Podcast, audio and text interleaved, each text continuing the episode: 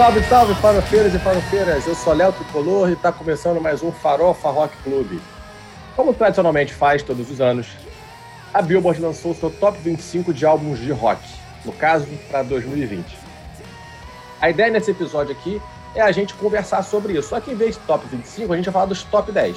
Vamos passar álbum por álbum dos top 10, do 1 ao 10, e depois a gente vai bater um papo aqui sobre quais seriam os álbuns que a gente acharia legal estarem nesse top 10. O que, vocês acham? Vem com a gente? E aí? Bora ranquear?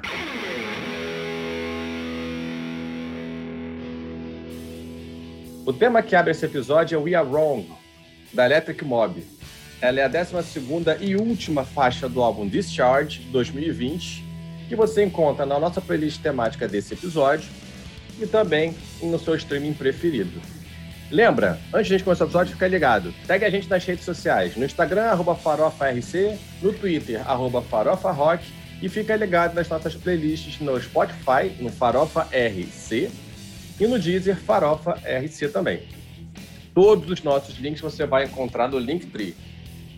Linktree barra Farofa Rock Clube. E para conversar com a gente nesse episódio, aqueles falcatruas de sempre. Fala galera, Léo Brinca, vamos largar o aço nessa billboard ordinária. Fala, meus billboard bolseiros. Eu sou Pedro Develi, eu não tô nem aí. Vamos embora. Fala, rapaziada. Bruno Pano de volta. E vamos meter o pau nessa billboard aí, cara. E mais uma vez conosco aqui, nosso querido Renan. Manda, Renan. Ali, Renan Zota aqui do Electric Mob. Eu vim aqui só pra dar uma apaziguada. Mas nem tanto. Ou não. Uma honra, uma honra e reivindicar o seu lugar nessa top 10 aqui. Gente, é, eu imagino que eu imagino não, tenho certeza que todos vocês ouviram né, os 10 principais álbuns elencados pela Billboard. E eu acho que a audição dessa, dessa, dessas, desses álbuns levantou algumas questões. E eu queria começar, antes de entrar em álbum a álbum, que é o que a gente vai fazer aqui daqui a pouco, entrar numa dúvida quase que existencial aqui dentro do Farol Rock Club. O que é rock para vocês? Como é que vocês definem o rock, gente? Léo? Cara, muito obrigado por você me dar essa oportunidade de falar primeiro, hum. porque eu sei que o pessoal vai dar aula, mas eu quero falar só o seguinte. Eu acho que a gente esqueceu como faz rock.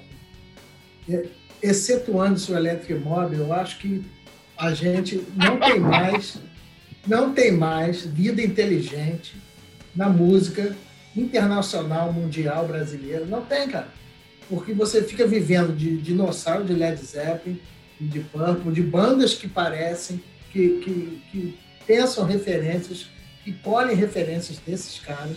Nessa lista da Billboard, você pode ver que quem tentou ser diferente saiu, não é rock, não é rock. Para mim, o que é o rock? Vamos lá. Na, naquela coisa da teoria, você tem o blues dos negros americanos, e aí vem os caras, os brancos, que pegam aquela escala de blues maravilhosa do sofrimento e começam a acelerar aquilo misturando com country, que era música deles de casamento e festa de, de boda de ouro.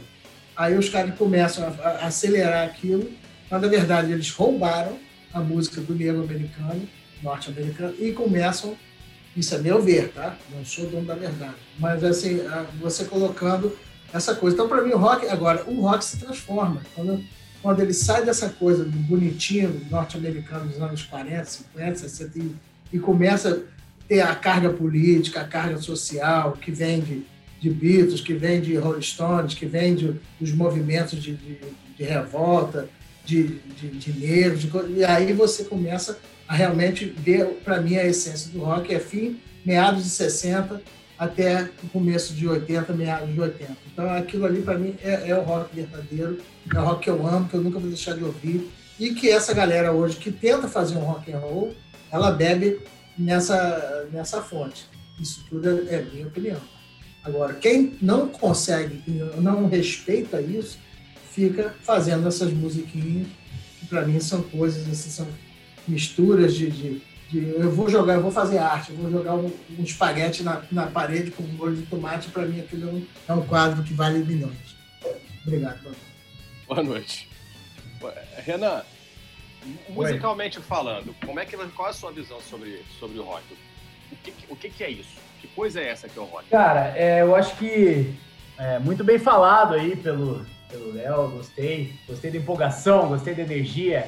É, eu acho que muito além de história e de cultura e de etimologia, o rock, principalmente, para ser rock, tem que incomodar. Tem que incomodar as pessoas. Não pode ser comportado, não pode ser querido. Tem que incomodar de alguma maneira, não necessariamente no som. Uma simples atitude pode ser rock and roll pra caralho. O Elton John, por exemplo, é um cara que não é sumariamente roqueiro, que faz rock, mas, pô, o cara é rock and roll pra cacete. É, isso é indiscutível. Então eu acho que o lance do rock é incomodar. É, agrada alguns, desagrada outros, manda tomar no cu e vida que segue. É, o, o, grande problema que eu encontro nessa lista, onde a gente já vai entrar daqui a pouco, é realmente essa falta de atitude, essa falta de, de, de incomodar as pessoas. Assim, achei, achei tudo muito, muito tranquilo, muito de boa, muito enlatado. Mas enfim, a minha opinião, essa é só a minha opinião de merda, vocês podem discordar e me xingar, tá tudo certo. Ok, essa é a sua opinião, a gente vai desenvolver bastante daqui a pouquinho. Pedrão, para você, meu irmão, guitarrista, né, lead guitar da Masquip, assim como o Renan, o cara que faz acontecer, o Leozinho também. O que, que é rock? Então, cara, é, era para ser uma resposta muito simples, sabe? Mas eu sei, acho que o rock é tanta coisa. Tipo, a gente estava conversando isso semana passada, retrasada, sei lá. E eu parei para refletir, assim, né? Assim, dava um episódio inteiro falando disso. Mas eu parei para ver, tipo, o rock nasceu lá nos anos 40, finzinho dos anos 40, lá da é, mistura do, do pessoal da igreja que cantava pra caralho, com blues, e, e veio se modificando, aí chegou nos anos 50, Chegou nos anos 60 com Beatles e Rolling Stones modificando tudo, aí chegando nos 70 com Kiss, Led Zeppelin, e o leque vai abrindo, vai abrindo, ele era uma coisa muito muito simples, muito direta, ele começa a se, a se transformar. Aí vem anos 80 com um teclado que fode a porra toda, que você tem 50 milhões de rock, no, no bom sentido da palavra. É, anos 90, 2000 e assim vem, até a gente chegar hoje com esse resultado bizarro que a gente teve aqui. E eu acho que assim, rock é muita coisa. Eu concordo com o Renan, eu acho que rock tem que ter um negócio que é um negócio que tende a, a, a incomodar, a, a, muitas vezes fazer barulho, muitas vezes não. Às vezes o rock é um rock comportado, é só um piano, é só um, um, um batuque com alguém cantando no fundo. Enfim, acho que o rock é, é ele transcende o, o, o conceito de você ter um gênero específico bem definido, assim, né? Ele já abriu para é, rock é quase que música, né? Se não existissem os, os outros estilos, rock viraria, viraria música. E sei lá, cara, eu, eu, eu sinceramente não sei te definir exatamente o que, que é rock. Eu, eu acho que o rock ainda não se definiu. É, ele, ele vem todo ano, todo, toda década se transformando e sei lá, é, o rock é tudo que não é pop, é tudo que não é jazz, é tudo que não é, é funk, é, reggae, sei lá, ou às vezes é um pouco de cada, de cada coisa disso. Mas nesses álbuns que a gente vai falar aqui, alguns deles deixam uma dúvida cruel se é ou se não é. E é isso aí, vamos, vamos debater para ver o que, que a gente acha.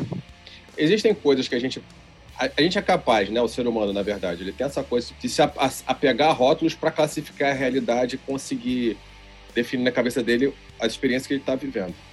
É, na minha cabeça, quando, simplificando bastante a coisa, né? Ah, como é que eu defino rock? Tudo bem, tem tudo isso que vocês falaram, tem, tem essa cadeia histórica que vem lá do final dos anos 40, 50, essa evolução, a questão da atitude, o que o Renan falou, que rock pô, tem que ter alguma coisa para incomodar, tem que ter uma pedra no sapato, tem que ter aquela coisa do, né, de, o cara não pode sair dali, tipo, como se fosse, como se tivesse a passeio. Rock não é música ambiente, saca? Rock é, é uma parada que ela vai estar tá presente e ela vai dar um jeito de fazer aparecer. Mas tem alguns elementos do rock para mim, assim, que, que são muito marcantes, assim. Tipo, a batida, tudo bem, tem, tem, as variações, mas você tem ali um conjunto de variações. Sendo um pouco mais técnico em relação à música, coisa que eu não deveria fazer, porque eu manjo merda nenhuma.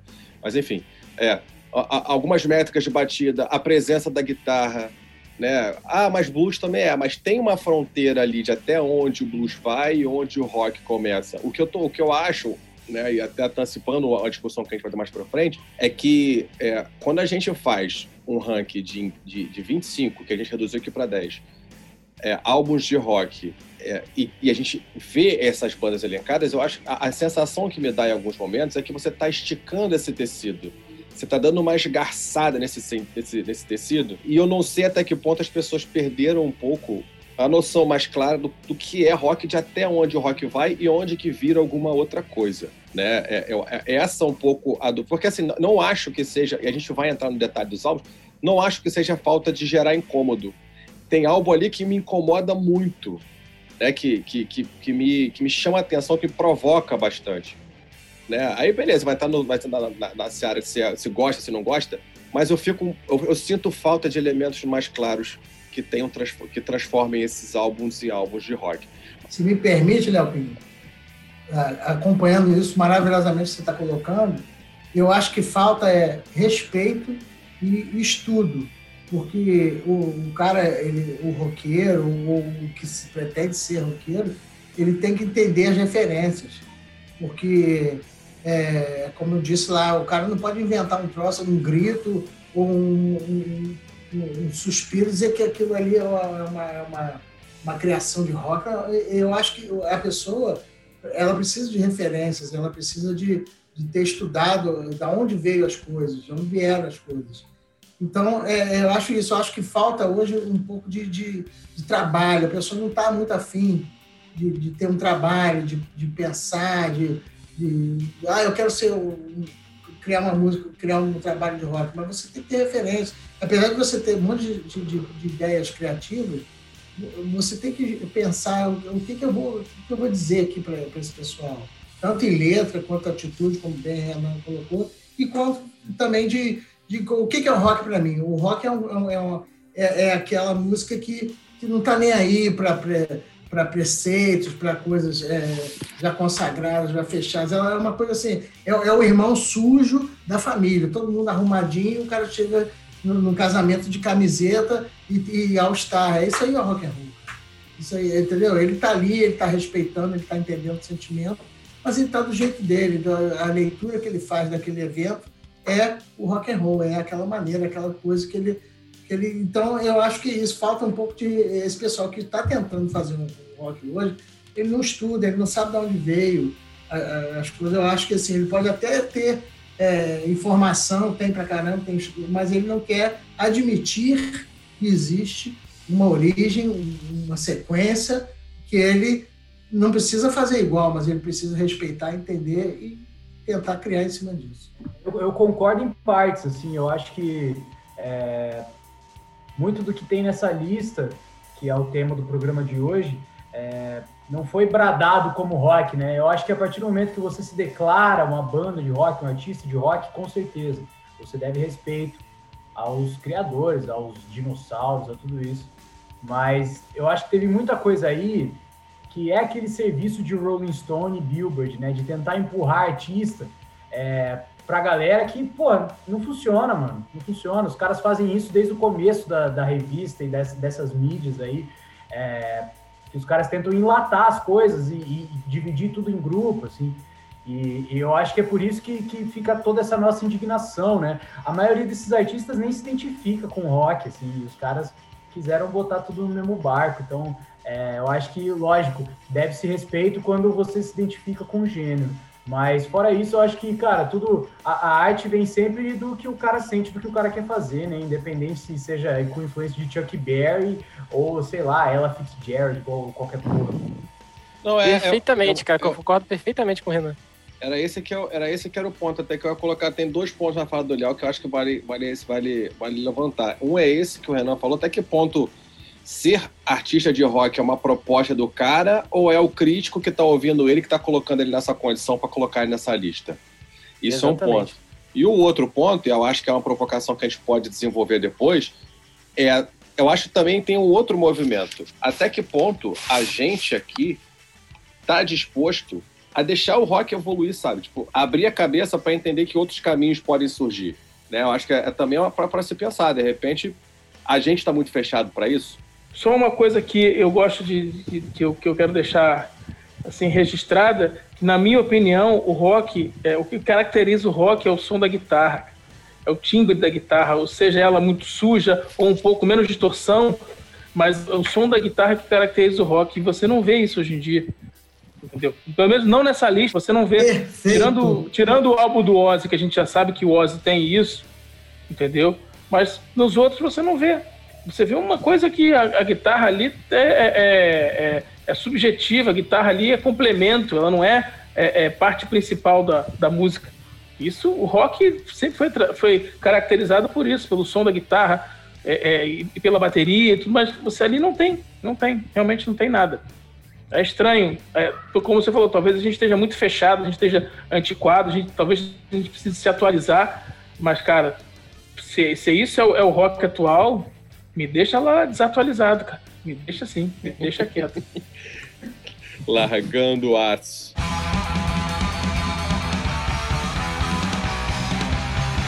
Então, vamos lá, gente. Vamos, vamos aqui para o ranking. Vamos começar. O ranking eu não vou fazer como normalmente se faz do, do, do 10 para 1. Vou começar logo pelo número 1. Né? O número 1 da banda Rain, o álbum Women in Music, Part 3.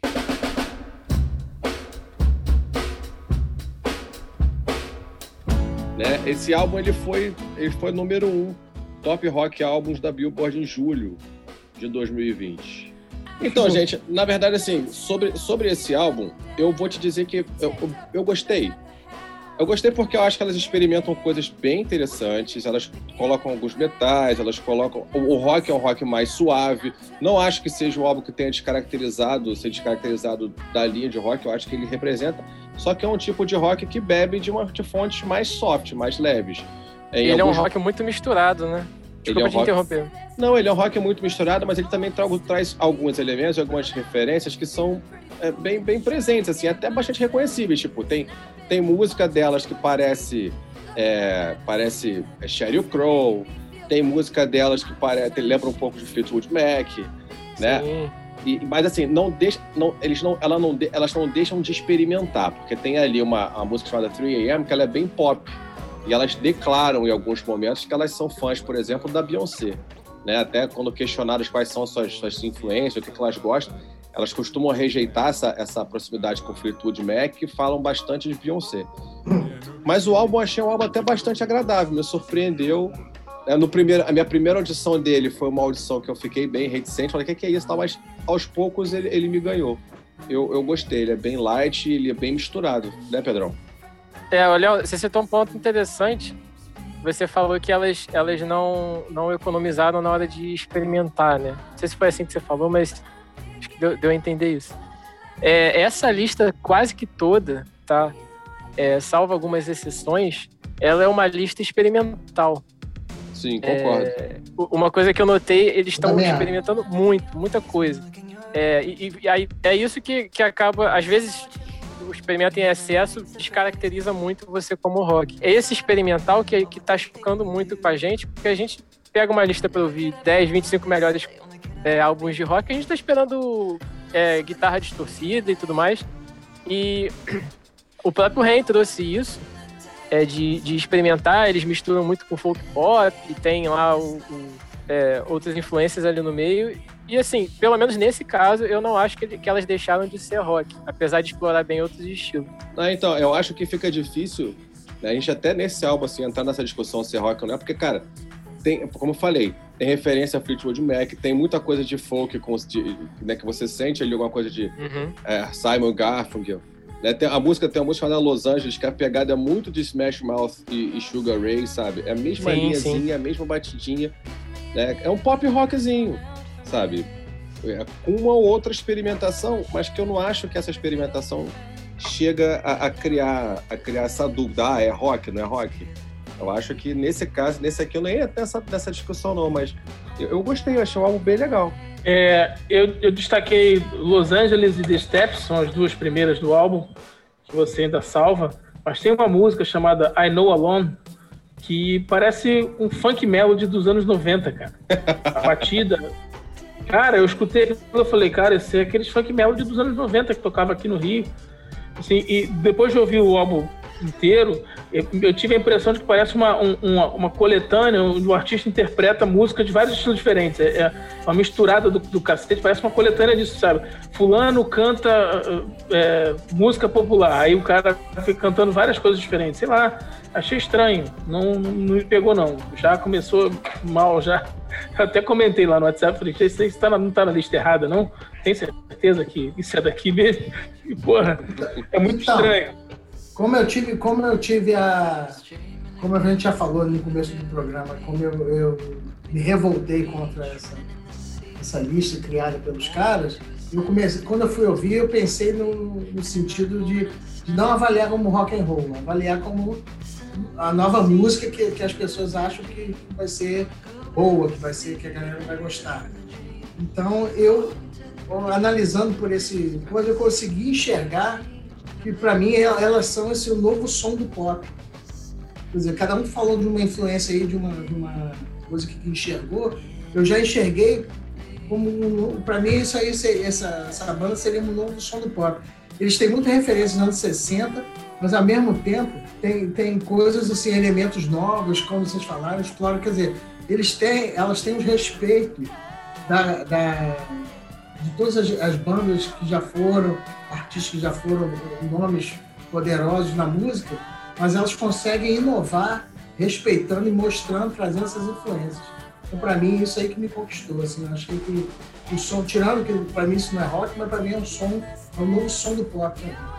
Aí, Renan, como é que você vê esse álbum do Reima aí?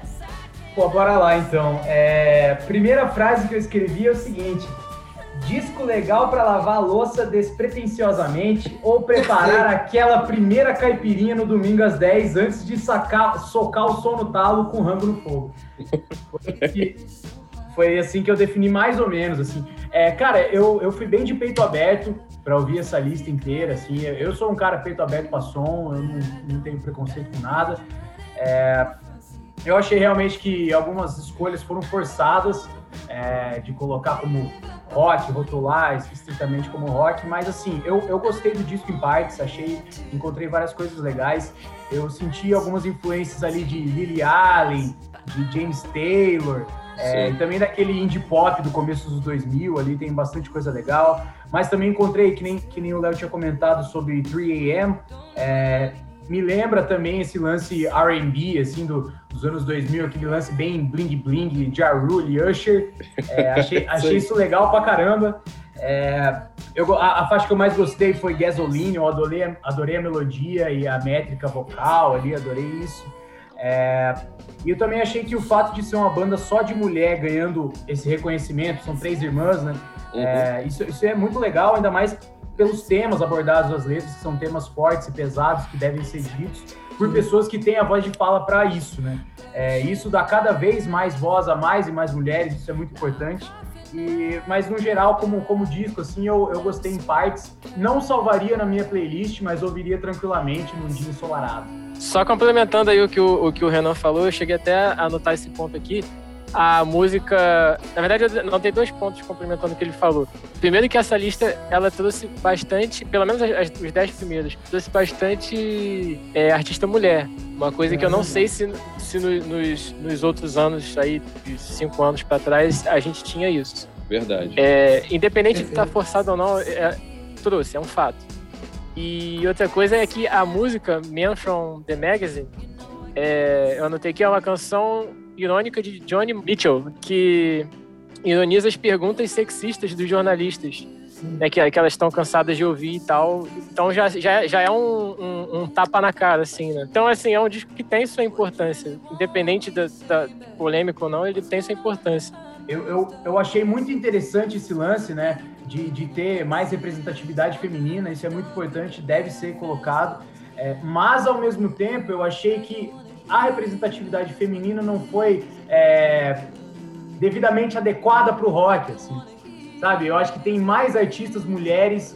É... Faltou nervosa aí nessa lista, nervosa. Não, não sou nervosa, mas assim, a nível mundial, pô, a gente tem uma pancada de banda, tem aquela é, Pretty Reckless, É, pô, essa banda é legal, lançou um disco legal esse ano. É, teve, teve também é, o Blues Pills também, que é uma puta banda. Então. Porra, adoro Blues Pills. Puta que pariu. Talvez, talvez tenha faltado um pouco desses pesos e medidas, assim, mas de qualquer modo é importantíssimo essa, essa voz dada às mulheres e tem que ter cada vez mais. Não, e uma outra coisa, não sei, não sei até que ponto vocês chegaram a olhar isso, é, além do, dos álbuns, mas assim, uma, um ponto que é, que é legal de observar também é é que o show delas ao vivo é um show bem rock, tá? Ele é mais puxado pro rock do que o, do que o próprio álbum.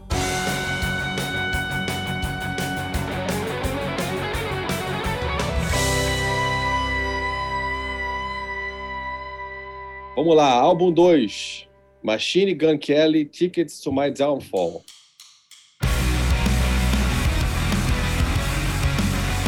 Então, gente, para mim, uma coletânea assim de, de uma coxa de retalho de coisas assim esquisitas, né? De querendo ser, ir para algum lugar. Ele, ele tem vários caminhos que ele poderia explorar. Ele não parece que, que seja ruim, mas ele, ele ficou ruim no resultado que ele, que ele conseguiu. Entendeu? Tem, tem gritaria, tem atitude, tem, tem guitarra, é nervoso, mas ao mesmo tempo é criativo, mas ele não soube arrumar isso para mim. É, pra mim, ele, ele ao mesmo tempo que tem essa, essa atitude toda, ele não tem emoção nenhuma. É um vocal é. meio, meio. Então morto. me parece isso, exatamente. É. Parece que ele assim, vamos, vamos criar uma fórmula de loucura do, do, do novo Kurt Cobain, mas ele não conseguiu.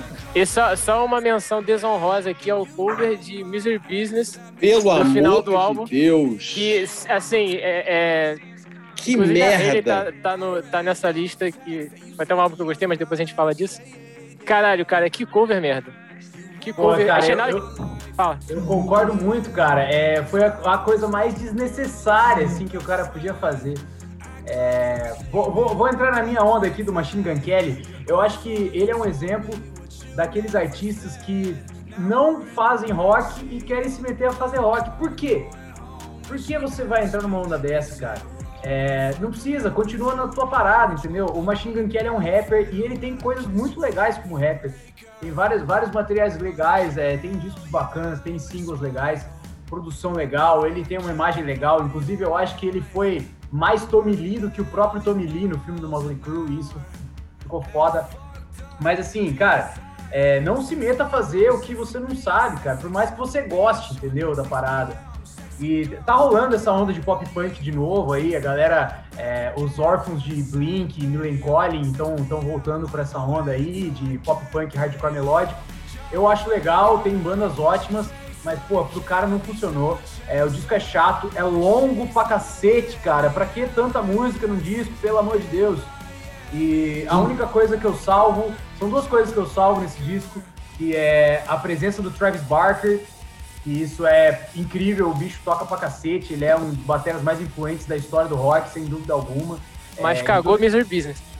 Cagou Miser Business. Mas, pô, ele toca pra cacete e todas as faixas ele debulha, menos Miser Business.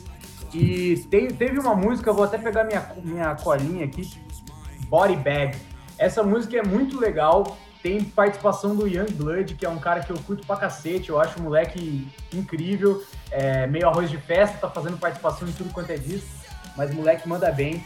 É, e, cara, resumindo, eu acho que esse disco é, é, é longo, chato, é, não tem identidade e poderia muito bem ser um EP de cinco faixas ali que tava bom demais. É, o cara pegou uma fórmula super já mastigada, você não falou pô, Blink, Millencolin e tal, que tem uma faixa etária super específica também. Tipo, o cara depois que faz 16 anos já não quer mais ouvir essas coisas, porque já tá cansando de ouvir. Ele não traz novidade nenhuma, é, é o mesmo som da, é, que, que, que, você escuta de, de, qualquer banda de hardcore, assim, né? Tipo Blink. É isso, o cara parece que tá cansado, emoção zero. E, sabe, e, e o grande lance de Misery Business é, é, é a, a, música é legal e o vocal da Hayley Williams ali, ele, ele arregaça com a música. Né? A, a entrada no refrão é, é, é, muito foda. E ele pega, ele, parece que ele tá dormindo cantando. Uh, sabe? Pelo amor de Deus, é, é, é, bem, bem ruim. Mas eu acho que aqui também tem uma outra coisa que você falou, pô, ele era um rapper, ele é um rapper de muito sucesso e tudo mais. Eu acho que essa é uma das é, é uma das, dos caminhos que eu consigo enxergar para esses malucos colocarem ele no top 10 da Billboard, sabe? Por quê? Pô, é novidade, é um rapper fazendo rock, já é um cara famosinho, já atingiu grandes números da própria Billboard, sabe? Ele já o cara querendo se arriscar, né? Tá querendo se arriscar.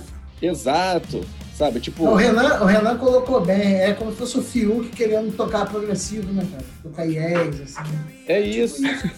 É quase como isso. Vai, vai fazer cara. o que ali, cara? Pô, Top, né? Tipo, top. vai, vai regravar pai, é a única coisa que ele vai fazer. É Mas uma coisa que eu notei, eu ouvindo, eu tava, como o Renan falou, tava lavando louça e quando tocou esse Machine Gun Kelly, parece música de 2005. Cara, Pode parece, crer. que foi- parece que foi lançado em 2005 esse disco. É, colcha de retalho. Ele pegou uma fórmula Caraca. que deu certo e fez tudo errado. Na verdade foi essa. Levanta Fala aí, Renan. manifestar aqui antes que, antes que, que os ouvintes do podcast me xinguem muito.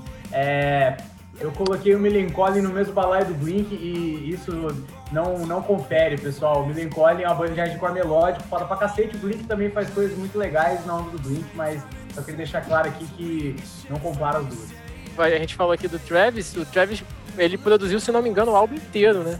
É, foi até uma parceria do, do, do Baker, né? Que esse, esse maluco com, com o Travis, que, que é, veio dar a ideia deles gravarem esse álbum.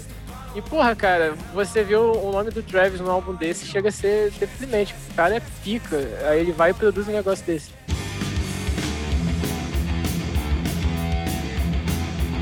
Gente, Biba Dub Fake It Flowers.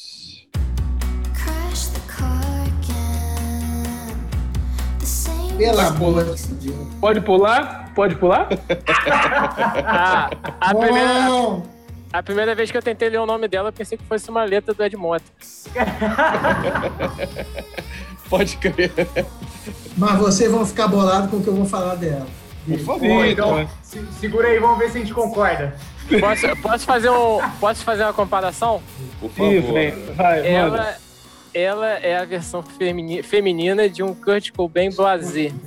Ah, Cara, cara. eu tenho, eu tenho isso. eu- cara, puta que pariu, você entrou exatamente no ponto, cara, que eu notei isso muito. Eu vou ler rapidamente aqui. A primeira frase que eu coloquei na minha análise do disco foi: Nada do que já não tenhamos ouvido em soundtrack do American Pie ou em rockinho enlatado, tipo que tentaram fazer com a Kelly Clarkson anos atrás.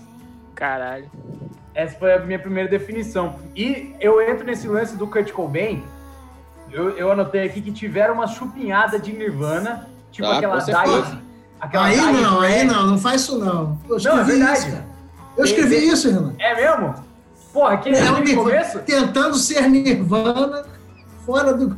Cara, aquele, aquele começo de. é, acho que é Diet Red o nome da música. É, é muito Nirvana, cara. É, só que não funcionou pra mim porque não tem como fazer Nirvana feliz. E ela deixou um Nirvana meio feliz, sorridente. Isso não, não ficou muito legal.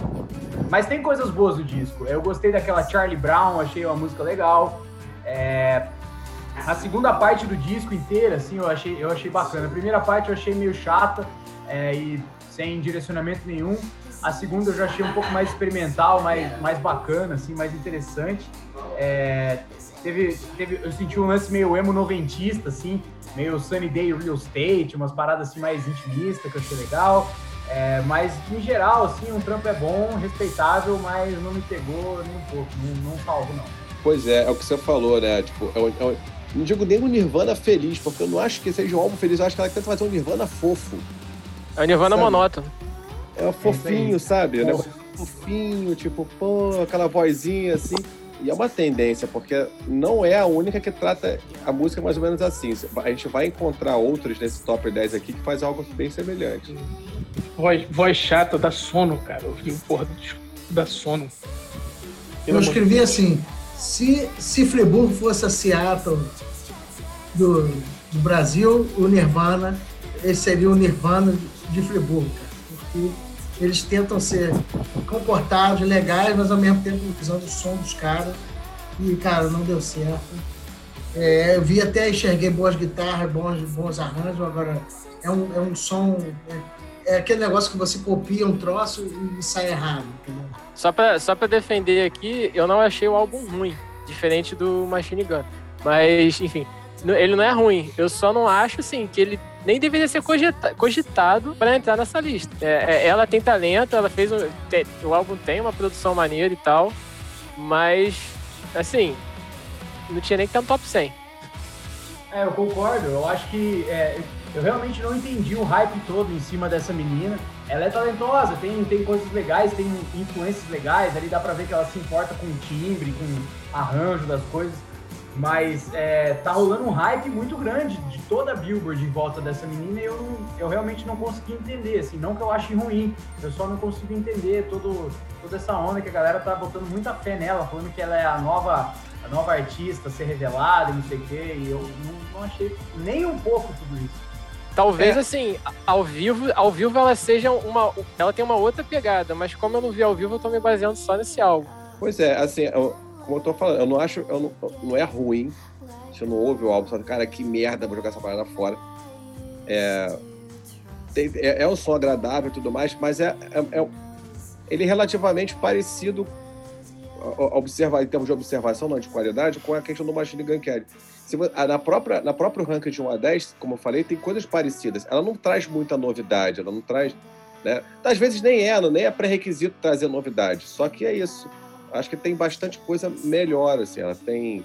é, as guitarras estão presentes, podem não ser protagonistas, mas estão ali. É um som mais suave, né? É, que também me parece outra tendência do cantar baixo, do cantar é, macio, delicado, tudo mais.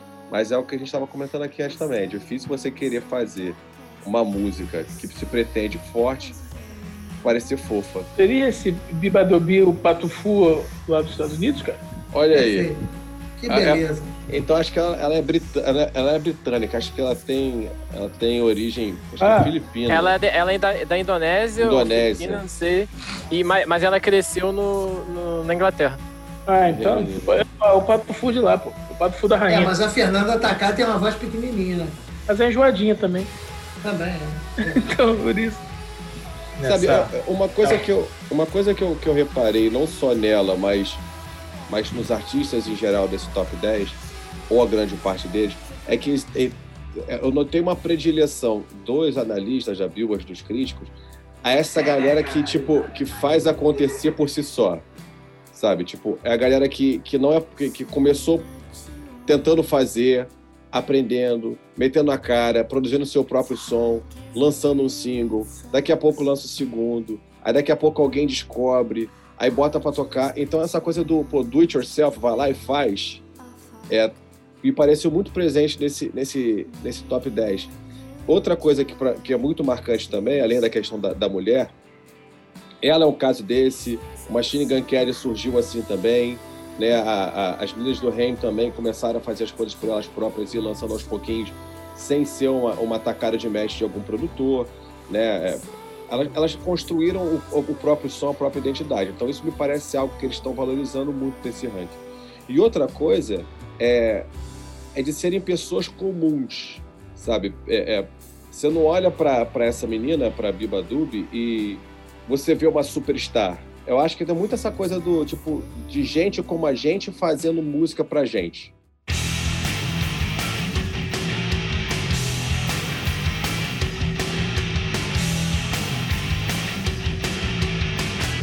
Vamos lá, seguindo. Número 4, Perfume Genius.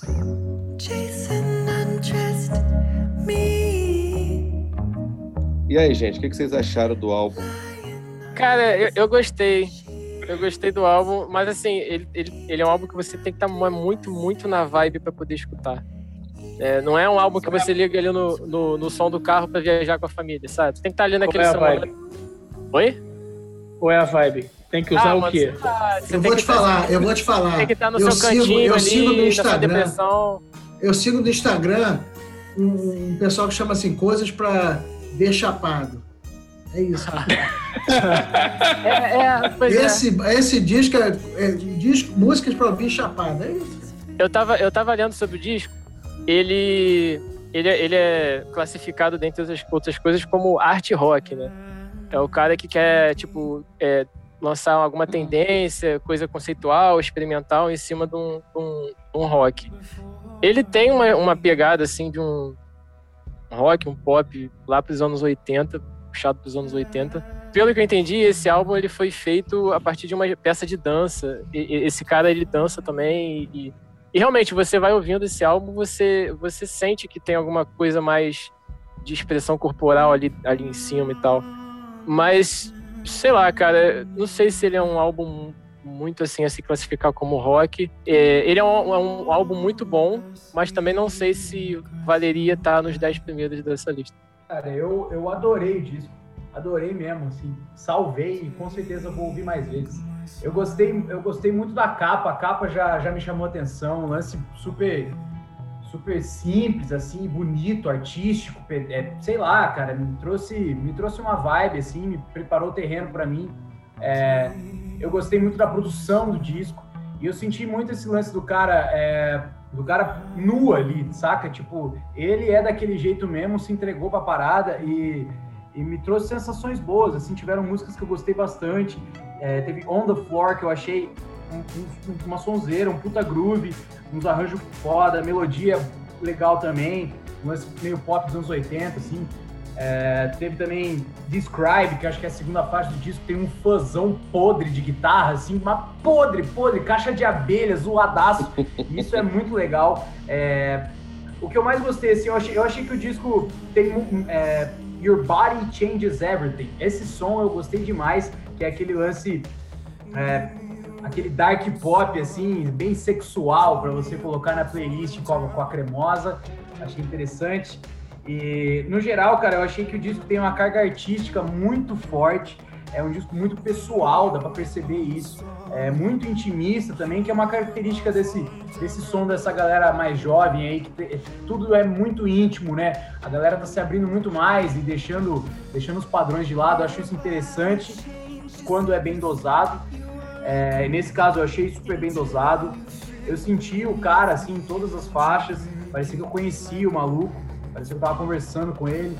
Enfim, eu achei uma obra bem, bem real, bem criativa, assim, me tocou de certa forma. Tu achou que ele te lembra alguma coisa de Bauhaus? Cara, Bauhaus não me lembrou muito não, mas eu, eu achei uma onda meio Band of Horses, assim. Sim, bem, também. Bem de boa, criando clima. Isso é, eu achei bem interessante. também. Quando eu falei do, do ouvir chapado, quis dizer não no mau sentido, mas no bom. Sim. Entendeu? Assim, tô brincando aqui, mas é, é. uma coisa assim de você estar tá viajando, de você estar tá aberto para ouvir isso. Sim, é, é que nem o Pedro dizer. falou, né, cara? É um disco que você tem que estar tá no clima, assim. Você não, é, vai você, você não vai chegar, sei lá, tipo, você não vai correr ouvindo esse disco, sacou? Sim. Vai, é deitar, vai, é. abrir o vinho. É uma parada pra você ouvir sozinho, é. no teu lance ali, na tua, na tua parada. Isso. Varanda, Friburgo. Ele, ele, ele, ele explora muita coisa dentro do, do disco em, em termos de, de, de, conteúdo, de, de componentes sonoros. É, e, e, e, mesmo assim ele não consegue deixar de ser orgânico, sabe? Eu achei ele muito orgânico, ele, ele muito visceral na medida do possível. E eu acho que isso que talvez até é, difira ele do, dos demais, assim, que às vezes são só aquele negócio muito engessado, muito digital, enfim. É um, é um é, de, ponto a se elogiar. De todos os discos dessa lista, eu acho que esse foi o mais é, verdadeiro, assim, artisticamente falando. Assim. Eu acho que eu, que eu concordo contigo. É, se não ele, um dos. É, mas realmente, o cara, eu gostei bastante do cara, assim, vou, vou ouvir mais, vou acompanhar mais do, do cara que eu gostei mesmo. Eu olho para esse disco de duas formas diferentes. Quando eu falo, pô, você gostou? Não eu não, eu não curti. É, na verdade, é, eu costumo falar com os amigos meus, pô, você escuta Radiohead, você gosta de cortar os próprios pulsos. Se, porra, se você acha que Radiohead é música para cortar os pulsos, esse maluco que você corta tudo. Né? É, é, é, bem, é, bem, é bem denso, assim, não é muito a minha. Mas eu acho que olhando por, por um outro lado da coisa, eu, artisticamente falando, ele é um disco muito poderoso. Ele, ele, ele, mostra muito quem é o cara. Né? A história do cara é uma história super difícil. O maluco ele se, ele se assumiu né, homossexual muito cedo, sofreu bullying na cidade dele, sofreu violência, se afundou nas drogas e tudo mais. Isso vai, isso vai construindo a história do cara, isso vai forjando o cara quem ele é. A discografia dele é uma discografia mais é bem experimental, ela é muito densa e, você, e ele, não, ele não se furta a mostrar isso para as pessoas. Ele não se furta a mostrar essa densidade, esse peso. Você pode até ter uma batida um pouco mais rapidinha, você pode ter alguns elementos pop, mas você vê a densidade dali, sabe? Chega a ser sólido, sólida a atmosfera do, do, do cara, assim. Então, assim, ele não se esconde. Em termos de valor artístico, talvez seja a pessoa, o Renan colocou muito bem, quem mais se expõe através da própria arte. Ele se compõe pela atmosfera. Não só isso, a atmosfera, a impostação da voz dele nas músicas é muito bem imposta, compõe, tudo compõe a atmosfera que ele quer montar para o álbum que ele quer desenvolver. O, o álbum, ele, ele é uma unidade, né? Ele é muito, ele é muito, muito consistente, muito coerente. Você conhece- conhecendo a vida do cara, você consegue emergir naquele mundo. Eu tenho dificuldade, obviamente. Quando eu falei lá no começo, né, quando a gente que eu falei que eu, que eu concordava com o Renan em relação a, ao rock ser uma coisa para incomodar tudo mais, esse álbum ele me incomodou muito. Então, nesse sentido, artisticamente falando, a peça é muito bem feita, é muito bem construída. Se eu gosto, se eu não gosto, isso é uma outra parada. Se eu gosto hoje, se eu não gosto hoje, vou gostar amanhã, também é uma outra parada. Agora, existe uma proposta, essa proposta foi executada, foi muito bem executada e o trabalho está entregue. Então não vou nem discutir aqui, ah, tem que estar no top 10, mas é, quem tiver, quem quiser argumentar que esse cara está no top 10 pela construção do álbum, tem bastante elemento para chegar aqui e defender. Ah, Léo, tu gostou? Não, não gostei, não é o meu tipo de rock, mas acho que aqui não é exatamente essa pegada do que a gente está tentando discutir.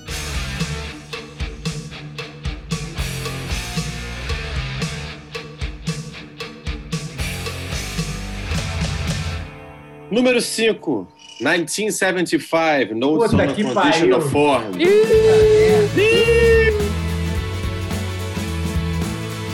Meu Deus Eu posso, do céu. eu posso abrir, eu, eu posso abrir só com uma frase, vocês continuam. Por favor. É uma trilha sonora de documentário do Netflix. Documentário ruim, só se for. É isso, ruim, é, cara? de A problemas. Netflix, é a Netflix também faz coisa boa, cara. Cara, mas esse, esse, esse, esse álbum foi feito baseado no documentário de tipo doenças venéreas dos anos 80. Tipo isso. Porra, Sabe o que que eu- que acontecia nos consultórios. Eu vou falar que eu comecei animado com esse disco, cara. Eu nunca tinha ouvido essa banda, já tinha ouvido falar dessa banda. É, tocaram em. Tocaram no Rock in Rio, acho, Lollapalooza, sei lá. É, mas assim, não conhecia nenhum fã da banda e, e ninguém se animou em me mostrar. Eu falei, pô, tá aí uma oportunidade, né? Vamos ver qual é. Cheguei animado no disco, rolou uma, acho que a segunda faixa ali, que é People, um garajão cabuloso, sujo pra cacete, tudo gritado. Eu Falei, porra, Distorção É verdade, gritado é pra verdade. caralho. É verdade, Porra, Triste verdade. ilusão, triste ilusão. Cara, legal, pô, eu falei, caralho, legal isso aí.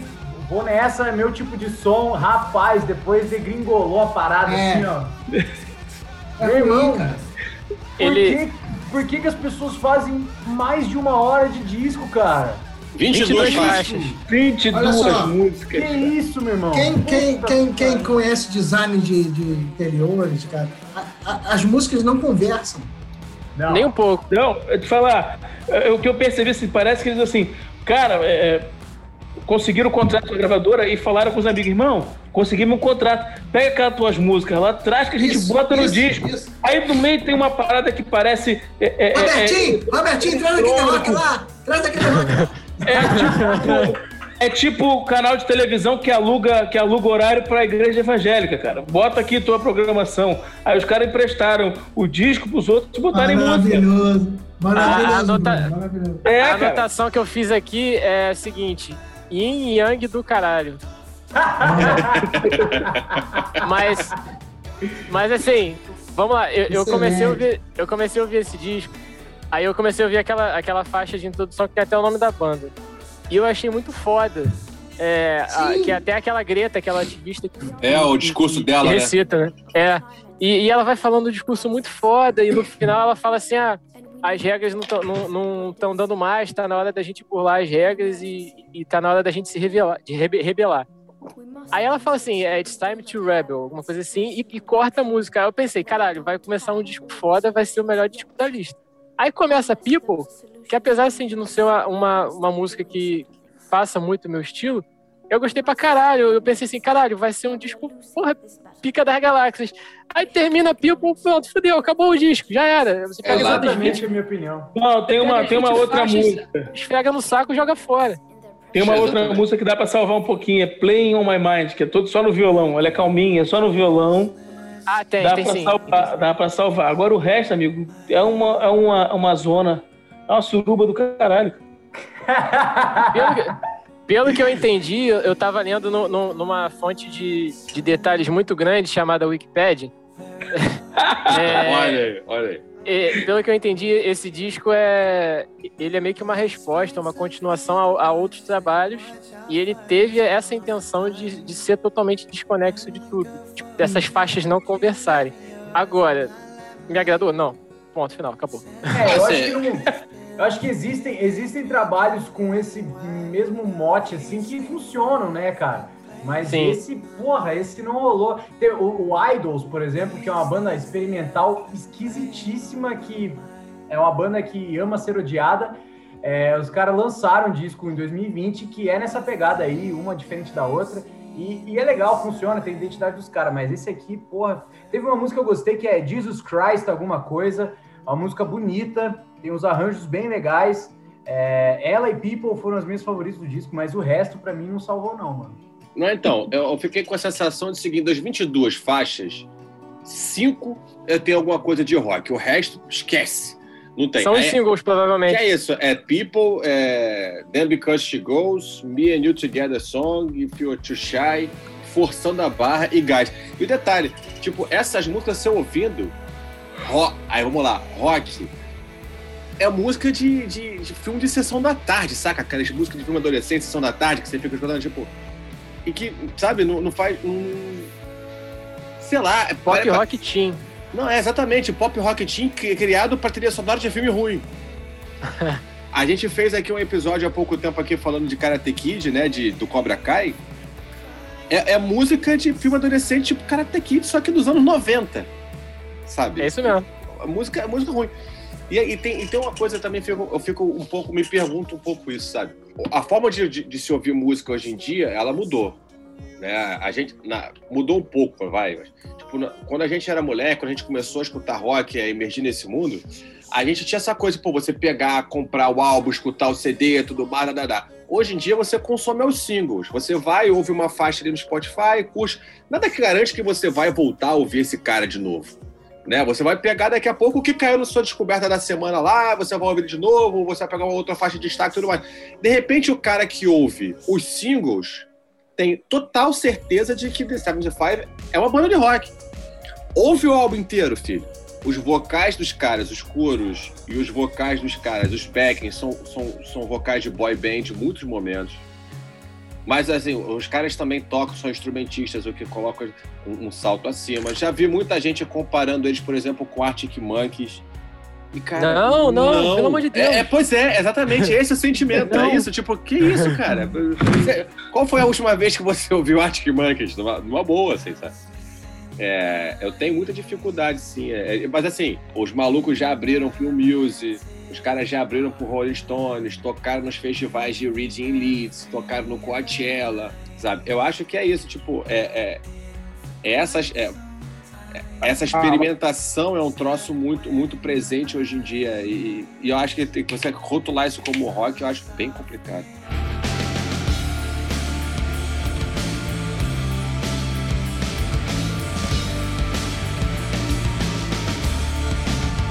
Soccer Mommy Color Theory.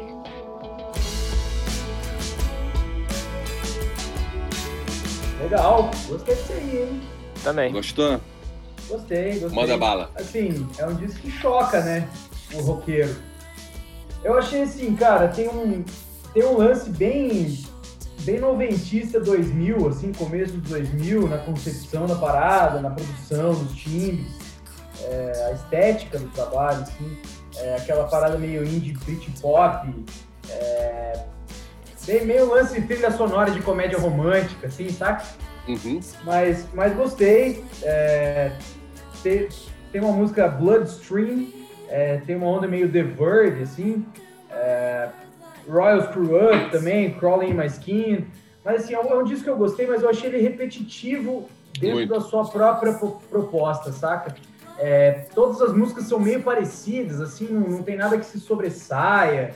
É, e, e- e uma coisa que me incomoda também, não só da Soccer Mommy, como é, de vários outros artistas dessa lista, dessa nova onda de, sei lá, rock, entre aspas, não sei como classificar isso, é que é, todo mundo tem se justificado através do minimalismo e da quietude, aquele lance mais fofo, tranquilo, quieto.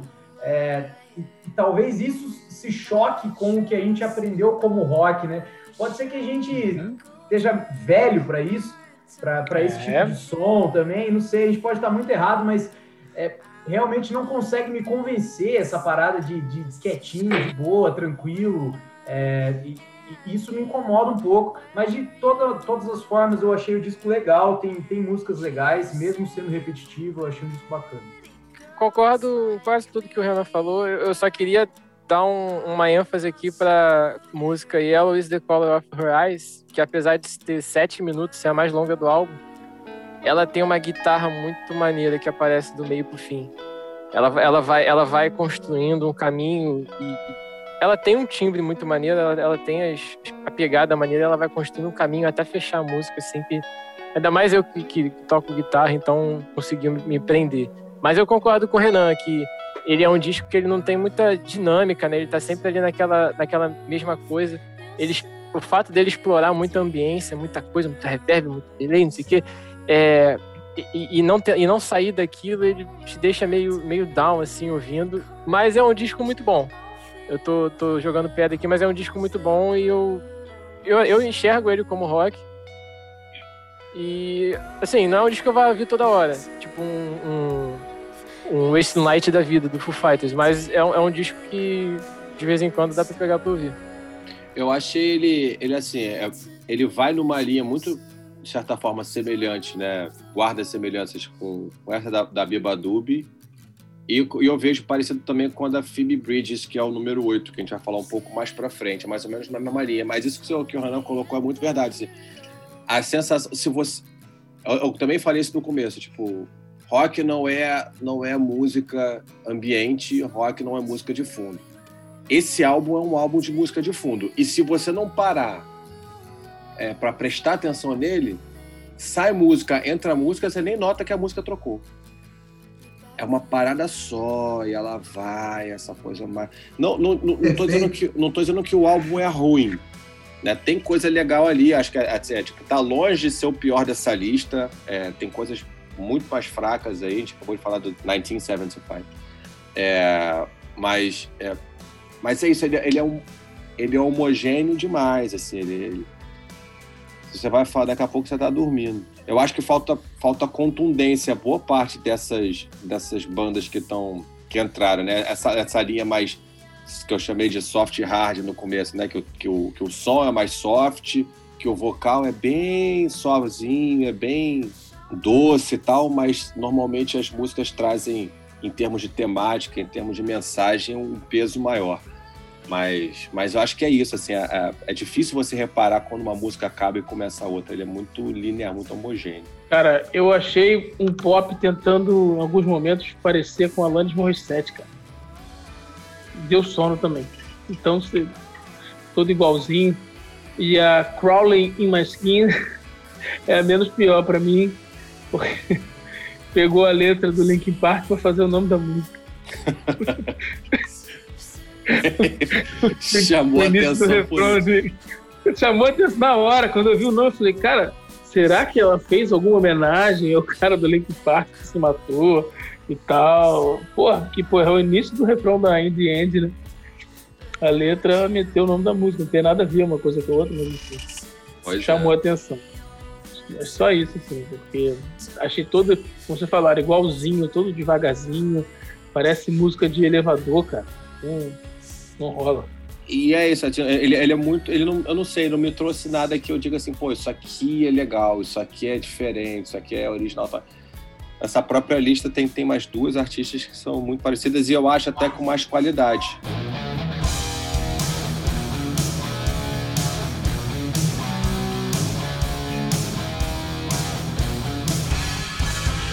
Número 7, Ozzy Osbourne, Ordinary ah, Yeah! Eu gostaria de iniciar pedindo a permissão a todos, porque é o seguinte. O Ozzy sempre foi um cara que seguia os riffs do Tony né? Tudo que o Tony Iommi... Ele, então, era, um- ele era um açougueiro, trabalhou em necrotério, trabalhou em cemitério, e, e quando ele viu que tinha lá em Birmingham uma banda começando, ele... Ah, eu quero cantar com vocês. Mas ele não sabia tocar nada, ele foi cantar. E ele não sabia cantar também. Então ele seguiu o riff da guitarra, né? Quando fazia.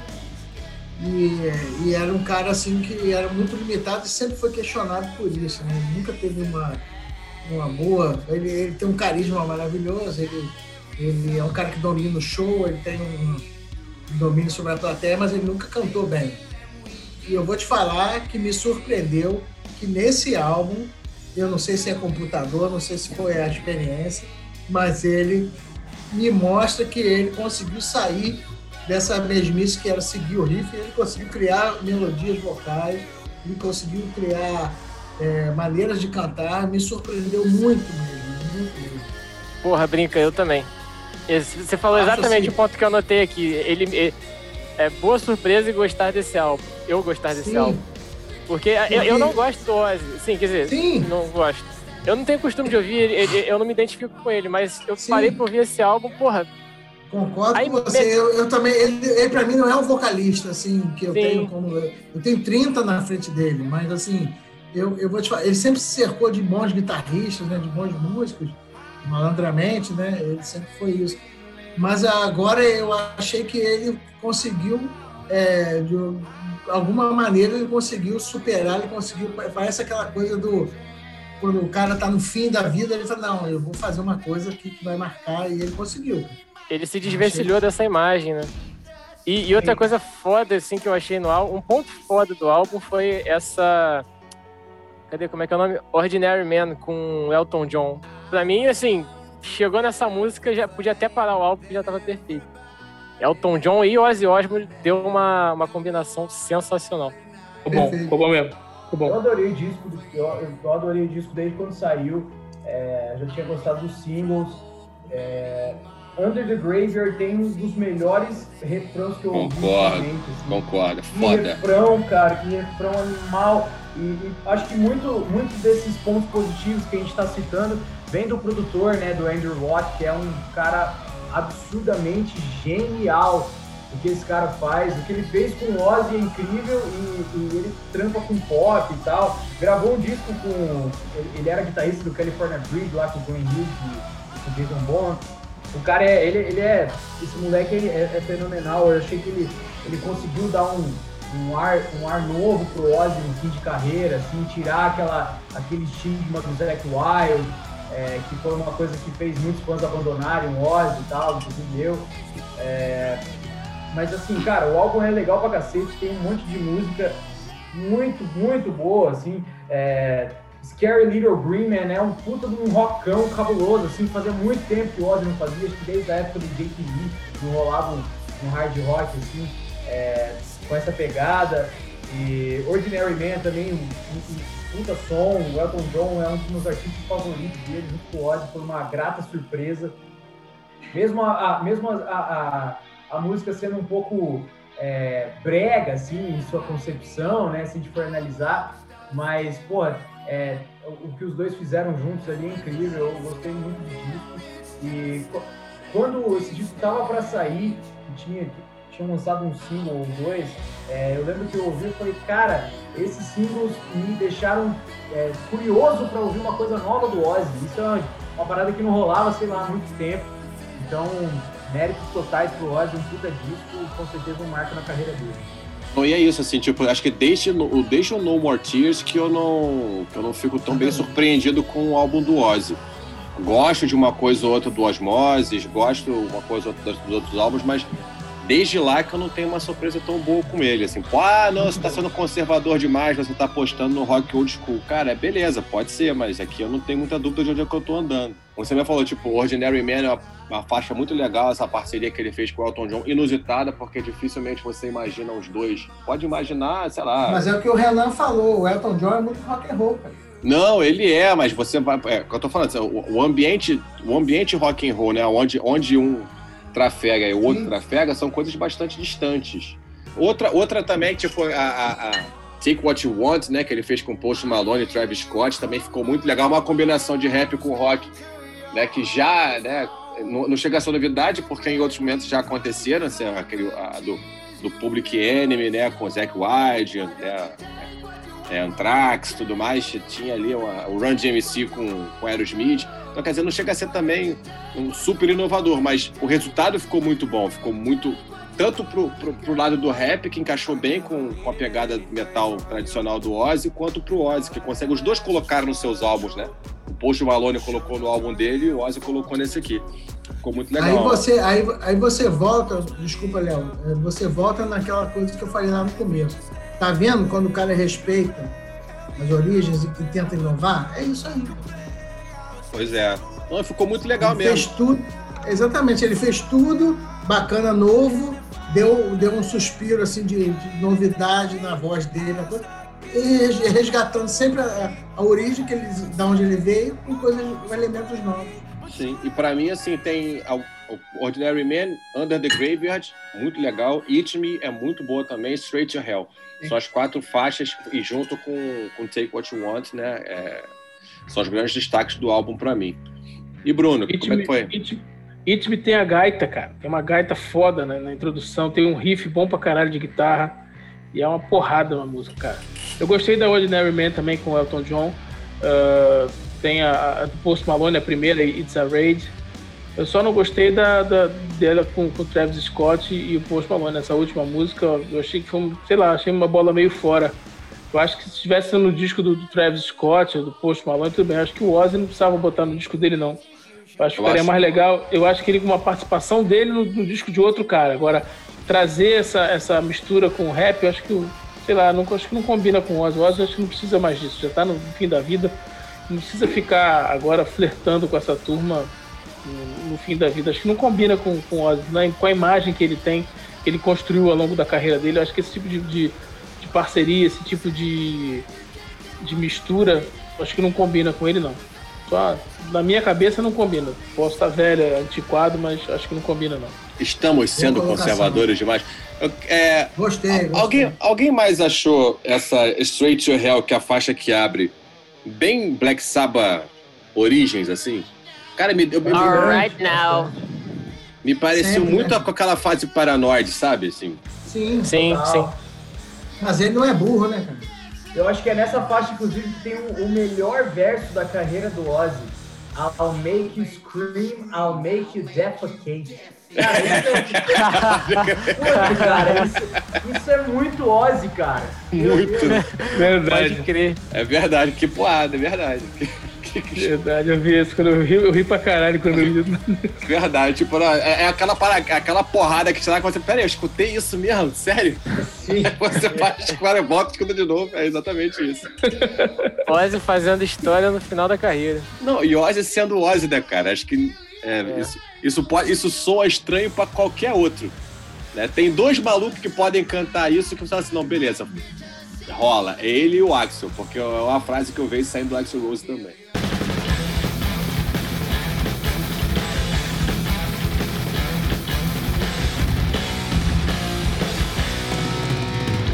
Phoebe Bridgers, Punisher. You were screaming at the evangelicals. Caralho, não tem guitarra nesse disco, filho. Tem, discreta, Não mas tem, tem. não tem, não tem. Eu teve uma história que ela quebrou a guitarra no show, não foi o Dave Grohl que falou isso aí? Que ela quebrou a Não, guitarra? não, não, ele- ela quebrou a guitarra no Saturday Night Live, no- na primeira participação dela, foi recentemente. De raiva, quebrou porque não usa, né? Aí Não precisa. Não tá funcionando. é. Olha só, Eu gostei, cara, eu gostei. Gostei bastante do disco até, muito mais do que outros. É, Sério? Sério, pô, eu achei, eu tem, tem várias coisas legais, assim, eu gostei do lance que ela traz uma psicodelia sutil, assim, isso eu achei legal. É, o cérebro do Renan é cara. maravilhoso. Ela canta muito, a voz dela é muito bonita, cara. Achei muito bonita mesmo. Eu gostei das letras também. Mais uma vez, né? Mais um disco intimista, mais um disco pessoal, mais um disco que tá ali quietinho. É, mas tem, tem músicas muito boas. Eu gostei muito da Garden Song. O começo do disco, no, no geral, eu gostei muito. Assim, a introdução, aquela DVD menu, é, eu achei bem intrigante, assim, algo que me fez querer ouvir o que vinha depois. Que daí entrou essa Garden Song que eu gostei. É, Kyoto, que vem um pouco depois, assim, ela Kyoto dá uma levantada, é, ela dá uma levantada um pouco no tom do disco. É, tem um arranjo de metais que, pô, dá um, dá um charme cabuloso pra música, assim. Eu achei muito bem colocado. O, produtor ali mandou bem nessa hora. É, enfim, tem, tem muito lance que se relaciona pra mim com o Perfume Genius nessa questão de, de ser uma coisa bem pessoal, bem intimista. Dá pra perceber, assim, que, que, que os dois artistas estão colocando coisas bem pessoais pra fora, assim. Eu achei, achei legal. É, Punisher, uma faixa um pouco mais pro fim do disco, que é linda. Essa música é linda tem muito sentimento, a, a melodia é muito bonita também, a letra é muito bonita. O final do disco eu acho que fecha bem com I Know The End e assim, é uma, é uma experiência diferente, assim, não é um disco fácil também de ser ouvido, tal qual o Perfume Genius, mas eu gostei, no geral gostei, é um disco que eu ouviria outras vezes, com certeza. É, eu separei várias dessas músicas dela nas, nas, nas playlists pra mim, dessas. Né, pra poder recorrer novamente. Eu acho que ela tem assim, um vocal sussurrado, sabe? É, o vocal dela é bem sussurradinho, né? A, a- batida é mais lenta, a música é bem levezinha. Normalmente ela, ela aposta muito no violão, a guitarra ela, ela aparece um momento ou outro. Né? As músicas são melancólicas. É por isso que eu digo assim, me parece, eu, eu tenho dado esse nome, né? É um soft hard, porque ao mesmo tempo que, a- que, a- que o ritmo ele é mais lento, é mais sussurrado, é mais delicado, as mensagens são mais pesadas. É uma forma de você compensar uma coisa com a outra. Ela fala de relacionamento pessoal, ela fala dos dramas dela, ela fala de questões sociais. Ela mistura essas duas coisas de uma forma muito, muito legal. Assim. Eu, eu gostei do álbum. Dessas todas aí, Bibadub, Mas, você concorda Rocker que Mami dentro tudo mais? música, dentro desse som dela, você acha que as pessoas conseguem captar essas mensagens? Cara, eu acho que eu acho que sim, porque é, apesar de ser soft, ser suave, ser leve, ela puxa para o melancólico. Sabe? Essa melancolia, ela, ela é, é quem vai dar esse tom. Ela não é um só. É diferente, por exemplo, de você querer fazer um Nirvana fofo. Na verdade, Ah, você, você entendi. completa a mensagem de uma outra forma. Você traz temas pesados dentro de uma forma melancólica de passar. E aí, é- é- essa melancolia vai no tom de voz, essa melancolia vai na levada das músicas. né? Ela tem posicionamentos, ela como artista, ela tem posicionamentos e ela não se esconde de questões sociais, ela apresenta. Ela, ela teve relacionamentos abusivos, ela fala disso. Né? É- é- então, ela, ela lida, os temas que ela lida são, pô, ela fala de morte, ela fala de depressão, ela fala de, de relacionamentos humanos complexos. Então, quer dizer, é, eu acho que a roupagem que ela dá para isso fecha bem com o que ela está querendo passar de mensagem.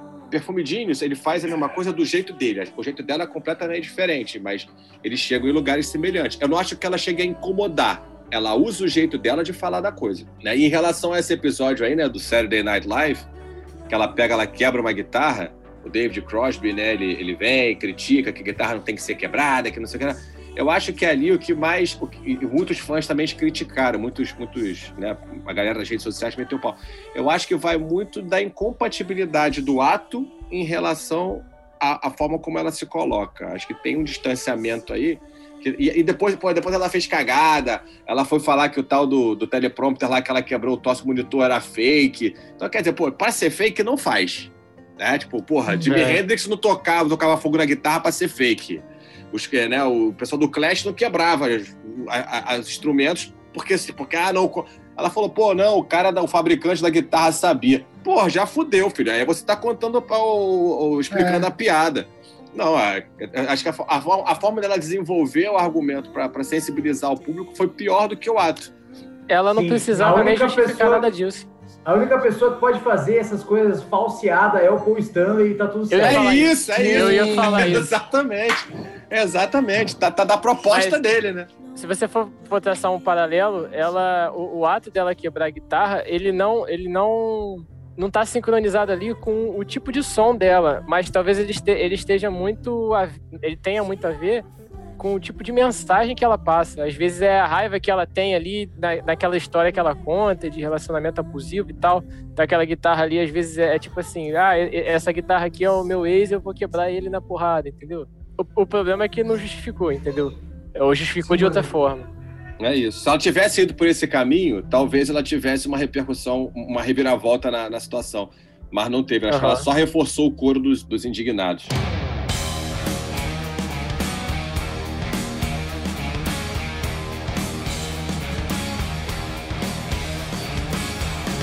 Número 9, The Strokes, The New Abnormal.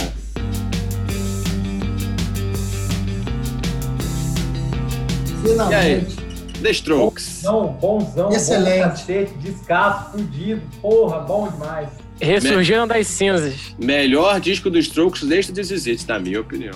Eu também acho. Hum, pra mim, o terceiro. Como é que é o nome dele, meu Deus? First, First Impressions of Earth, se não me engano. É legal É, esse aí isso aí.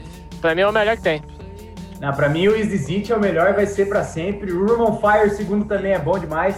E esse é o terceiro melhor, na minha opinião, com certeza. Pra mim, esse disco aí é, é a trilha sonora dos anos 80. é, é, quando, quando você moderniza, quando você se. Como é que chama? É, Reinventa. reinventa, assim, não, mas não é reinventa, mas assim. Reformulado. É, assim, é como se fosse você pegar uma. Aquilo, aquilo tudo que foi bom dos anos 80 e, e tornou melhor ainda. Isso é foda. É, cara, esse disco tá bom demais, do começo ao fim, tem, tem várias sonzeiras. É, acho que também o descanso que os caras deram, né, e, e- e o erro catastrófico daquele último disco, que é horrível, é, fez os caras voltarem com descasso e eu fiquei, eu, eu, fiquei surpreendido, eu não esperava um, um disco tão bom dos Strokes, é, mas os caras têm, têm, fazem, fazem por merecer, assim, é, uma banda que revolucionou o rock, com certeza. Os caras trouxeram elementos que foram, que são constantemente copiados por muitas bandas. É, eu achei que nesse disco eles conseguiram mostrar amadurecimento, entender que eles estão, que eles estão em outro momento da carreira, eles estão mais velhos e, e, e sei lá, querem mostrar outras coisas, mas não deixaram os pilares do som dos Strokes de lado. Pelo contrário, é um disco que remete bastante às coisas antigas, só que com uma sonoridade um pouco modernizada em, em termos, né? Porque eles modernizaram o som com elementos de som velho, né? Então, Sim. uma- Me uma lembrou muito louca. The Cure. Me lembrou É. The Cure. Eu acho que, o, acho que o, o sintetizador, os sintetizadores vieram com tudo de uma maneira muito acertada nesse disco. É, não foi principalmente- exagerado, né? É, pô, aquela é The Door, é a música praticamente sintetizador e voz, a música inteira. E, cara, é uma sonzeira, cara. Um- a, a música é muito bem construída, o clipe é animal também. Sabe o É. que ela me lembrou? Daft Punk. Total, Também. total. Me lembrou também. Eu acho que, cara, esse, esse, esse E o amadurecimento... baixo, né, cara? Eu achei o baixo foda. Sim, O Nick é foda, né? Sim, esse, esse amadurecimento, tanto nos arranjos e tal, quanto no, no vocal cada vez mais canastrão e bêbado do Julian Casablancas, acho que, Porra. que veio a calhar, assim, ó, é, pô, é um, é um descasso, cara. Eu gostei pra caralho, tem várias músicas Esse eu fodas. salvei, esse eu salvei. Esse eu salvei. Eu, foi um dos discos que eu mais ouvi em 2020, com certeza. Eu ia até Cara, perguntar pra vocês se, se vocês acham que esse álbum bebe forte na, na fonte dos anos 80, mas pelo visto. Sim. Cacete, vocês não acham. The Vocês não Cure, The acham- Cure. Vocês não acham aquela é, Brooklyn Bridge to Chorus parecida com New Order, não, cara? Total, total, eu Boa. ouvi isso aqui, inclusive. Boa, Bruno. Também. De ordem, Cara, perfeito. Mas Esse álbum. alguma, só tem uma ressalva, só, só para encerrar minha participação nesse Bruno é danado, Bruno é Aí- danado. Diga lá, diga lá. Aí, Eu tive uma impressão em alguns momentos que eu tava ouvindo Los Hermanos em inglês, cara. Não, Olha, mas aí você vai criar Você problema. tava indo bem. Pode me Você tava xingar, indo bem pode me com o New xingar. Order. Não, Alguém você tava indo bem aí, com o. New Order.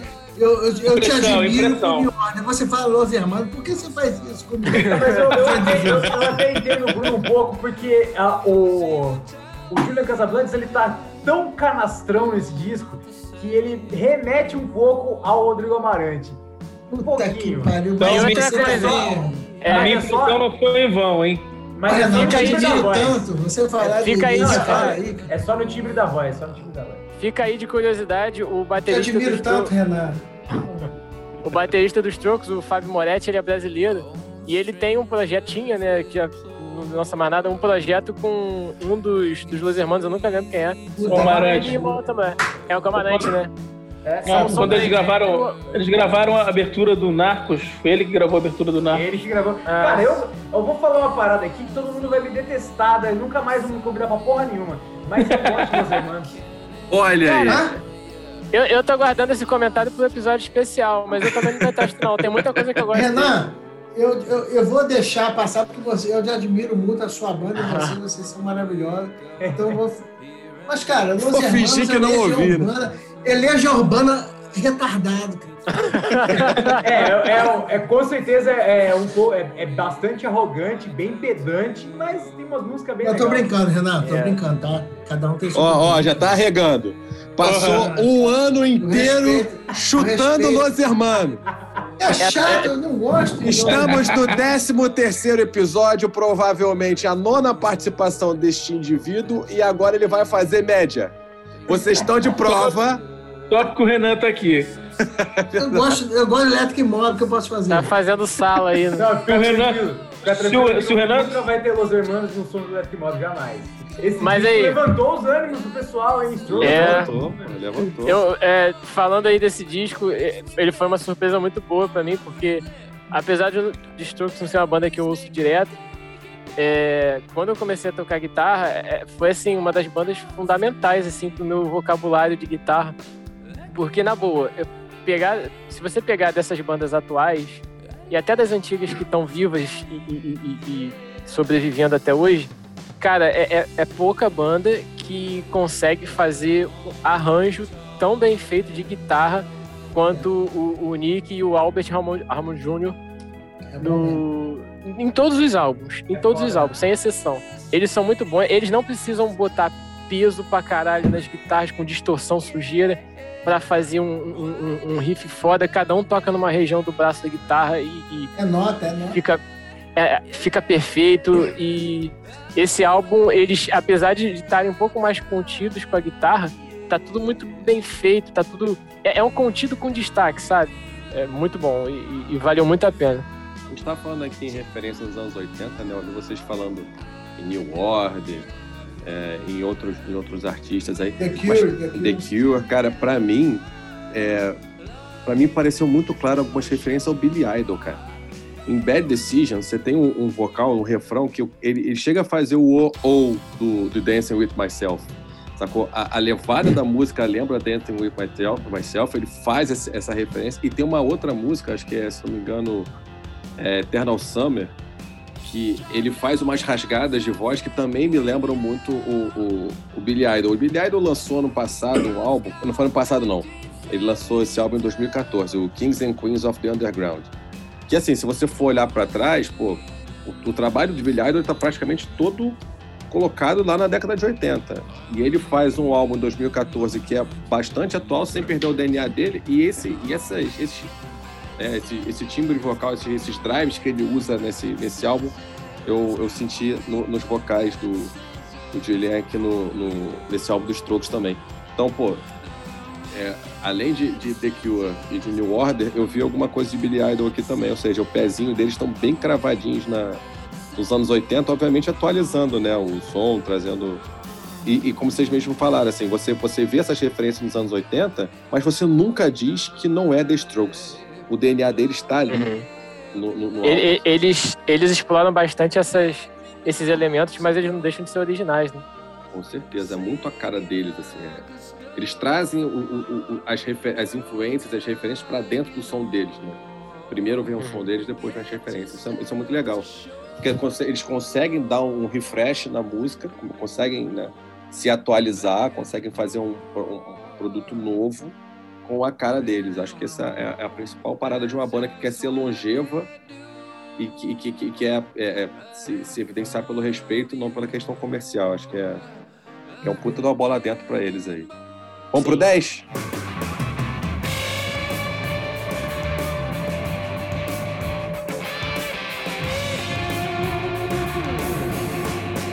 Número 10, Hayley Williams, Petals for Armor.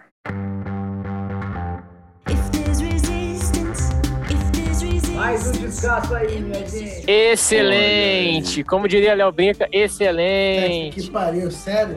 Tô de sacanagem, né? Descasso com aço. Sério? Eu- eu-? Eu acho assim, que esse disco definitivamente não poderia ser considerado rock. Eu acho que é um disco pop. Ele tinha que Ah. estar numa playlist de pop. Porém, Aí- julgando o disco, pra mim, assim, é, ele, The Strokes e Ozzy estão no topo dessa lista, assim, de- em termos de qualidade, fácil, assim, disparado. É um disco muito bom. Eu fiquei surpreso porque ela lançou o disco, se não me engano, no início do ano. E todo mundo reclamando que, porra, a Hayley lançou um... A Hayley vem do, do Paramore, que é pop punk e tal. Ah, a Hayley lançou um disco indie, não sei o quê. Eu tava imaginando um disco tipo... Bíblia do Bíblia, da, sei lá como é que fala o nome daquela mulher. É, Como é que é? é, Bíblia do é, o, é, é o Ed Mota falando. E eu fiquei imaginando um disco tipo assim. E quando eu fui ver, eu, caralho, é um, é um popzão foda. Ela explora, tipo. Ela tem, sim, uma pegada indie ali e tal. Mas ela explora muito do de, de pop antigo. E, caralho, aquela Dead Horse, porra, foda pra caralho. Pô, ela tem. Eu separei aqui, ó, cara. É. Simmer, Cinnamon, Dead Horse, Over Yet, Rose Lotus, Violet, Violet Iris, Pure Love, Sugar in the, on the Ring, Watch Me While Bloom. Caralho, só música foda. Tem umas músicas meio, meio mais ou menos ali no meio, mas, assim, não tenho o que falar desse álbum. Cara, eu concordo com o Pedro. Eu acho que tá ali no, no top 3 dos, dos- dos melhores dessa lista aí. É, Pra mim foi esquisito, assim, porque eu só fui ouvir esse disco realmente pra fazer esse podcast, porque eu não tinha dado muita moral. É, Eu também. gosto, eu gosto bastante de Paramore. Gosto bastante de várias coisas, assim, várias fases da banda. Acho, a Hayley um- uma puta cantora, canta pra cacete, ela é incrível, compositora e, e frontwoman, ela é foda. É, mas assim, eu tava com medo desse disco, eu confesso, pelo visu que foi vendido. É, eu acho que ela adotou uma parada meio, meio Billie Eilish, assim, que pra ela não ornou muito. Esse lance do boneco, o cabelo desgrenhado e uma capa esquisita. é, as roupas que ela tava usando, sei lá. Eu, eu, eu tinha uma impressão que ia soar algo muito forçado, mas quando fui ouvir o disco, eu fiquei de cara. É, a primeira música, acho que é Simmer, já me conquistou de cara, assim, um Uhum. uhum. groove animal. A produção é do Taylor York, que é guitarrista do Paramore, e eu acho que ele acertou demais no disco. É, as texturas do disco, a, a mixagem é uma mixagem um pouco mais crua, assim, mais na cara, e eu achei isso bem interessante. E eu acho que o, o maior problema desse disco, entre aspas, é ser um disco solo da Hayley Williams, que fica sempre à sombra do Paramore, do sucesso gigantesco que foi o Paramore, sendo uma banda de rock. Eu acho que talvez até por isso os caras tenham colocado ela numa lista de rock, pelo fato de ser uma vocalista do Paramore. Mas enfim, não é um disco de rock, passa longe disso, mas é um puta disco de, de pop incrível. É essa a pergunta que eu Inclusive- ia fazer pra vocês. É, o que que tá em jogo aqui? É a Hayley ou é o Paramore? Esse álbum ele é um álbum de rock porque ele é rock ou porque a, a Hayley é uma personalidade do mundo do rock pelo Paramore? Eu acho que tem muito disso também, sabe? Tipo, pô, vou colocar aqui como um dos maiores álbuns de rock, apostando que ela é uma personalidade do universo rock, mas pra mim ele, ele é- o álbum é zero rock e eu falo com tranquilidade, por quê? Cara, porque ela mesma declara, declarou várias vezes, quando o, processo de, o disco ainda estava em processo de produção, que, pô, ela ia experimentar coisas novas, ela ia entrar em outros territórios, ela ia... Né, se, ela, se ela for fazer um trabalho como a sequência do Paramore, ela vai seguir sendo a Hayley do Paramore. Na, na medida que. Aí vamos falar, tem aqui um grande exemplo disso, o Renan. O Renan, pô, quando ele pega o violão dele e vai tocar outras paradas, né? Vai tocar né, Britney, ele vai tocar Beyoncé, ele vai tocar né, outras artistas ali. Mas ele se descola um pouco do Electric Mob e vai colocar a história musical dele, as referências musicais dele, os desejos musicais dele.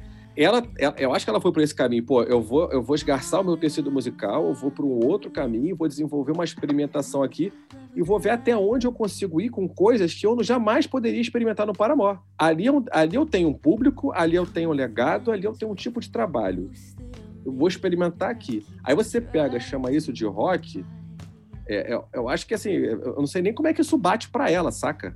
Ou será que as pessoas entenderam o que eu quis fazer, né? Eu fico pensando se isso não passa pela cabeça dela. É perfeito, eu tenho essa opinião também. Eu acho que, é, é, de novo, a gente volta naquele, naquele papo de que Rolling Stone e Billboard têm esse costume, né, de querer empurrar as coisas a modo deles. É, e eles realmente eles não estão nem aí para os artistas que eles estão divulgando, ou pro tipo de som do cara, ou pro que o cara vai esperar, o que os fãs vão achar. Não, eles querem só aprovar um argumento que só existe na cabeça deles. Eu acho que esse é um exemplo é, real da Hayley Williams com, com esse descasso de pop que com certeza vai ser mal interpretado por muita gente unicamente pelo fato da Billboard ter é, formado essa opinião de que é um disco de rock. É isso aí.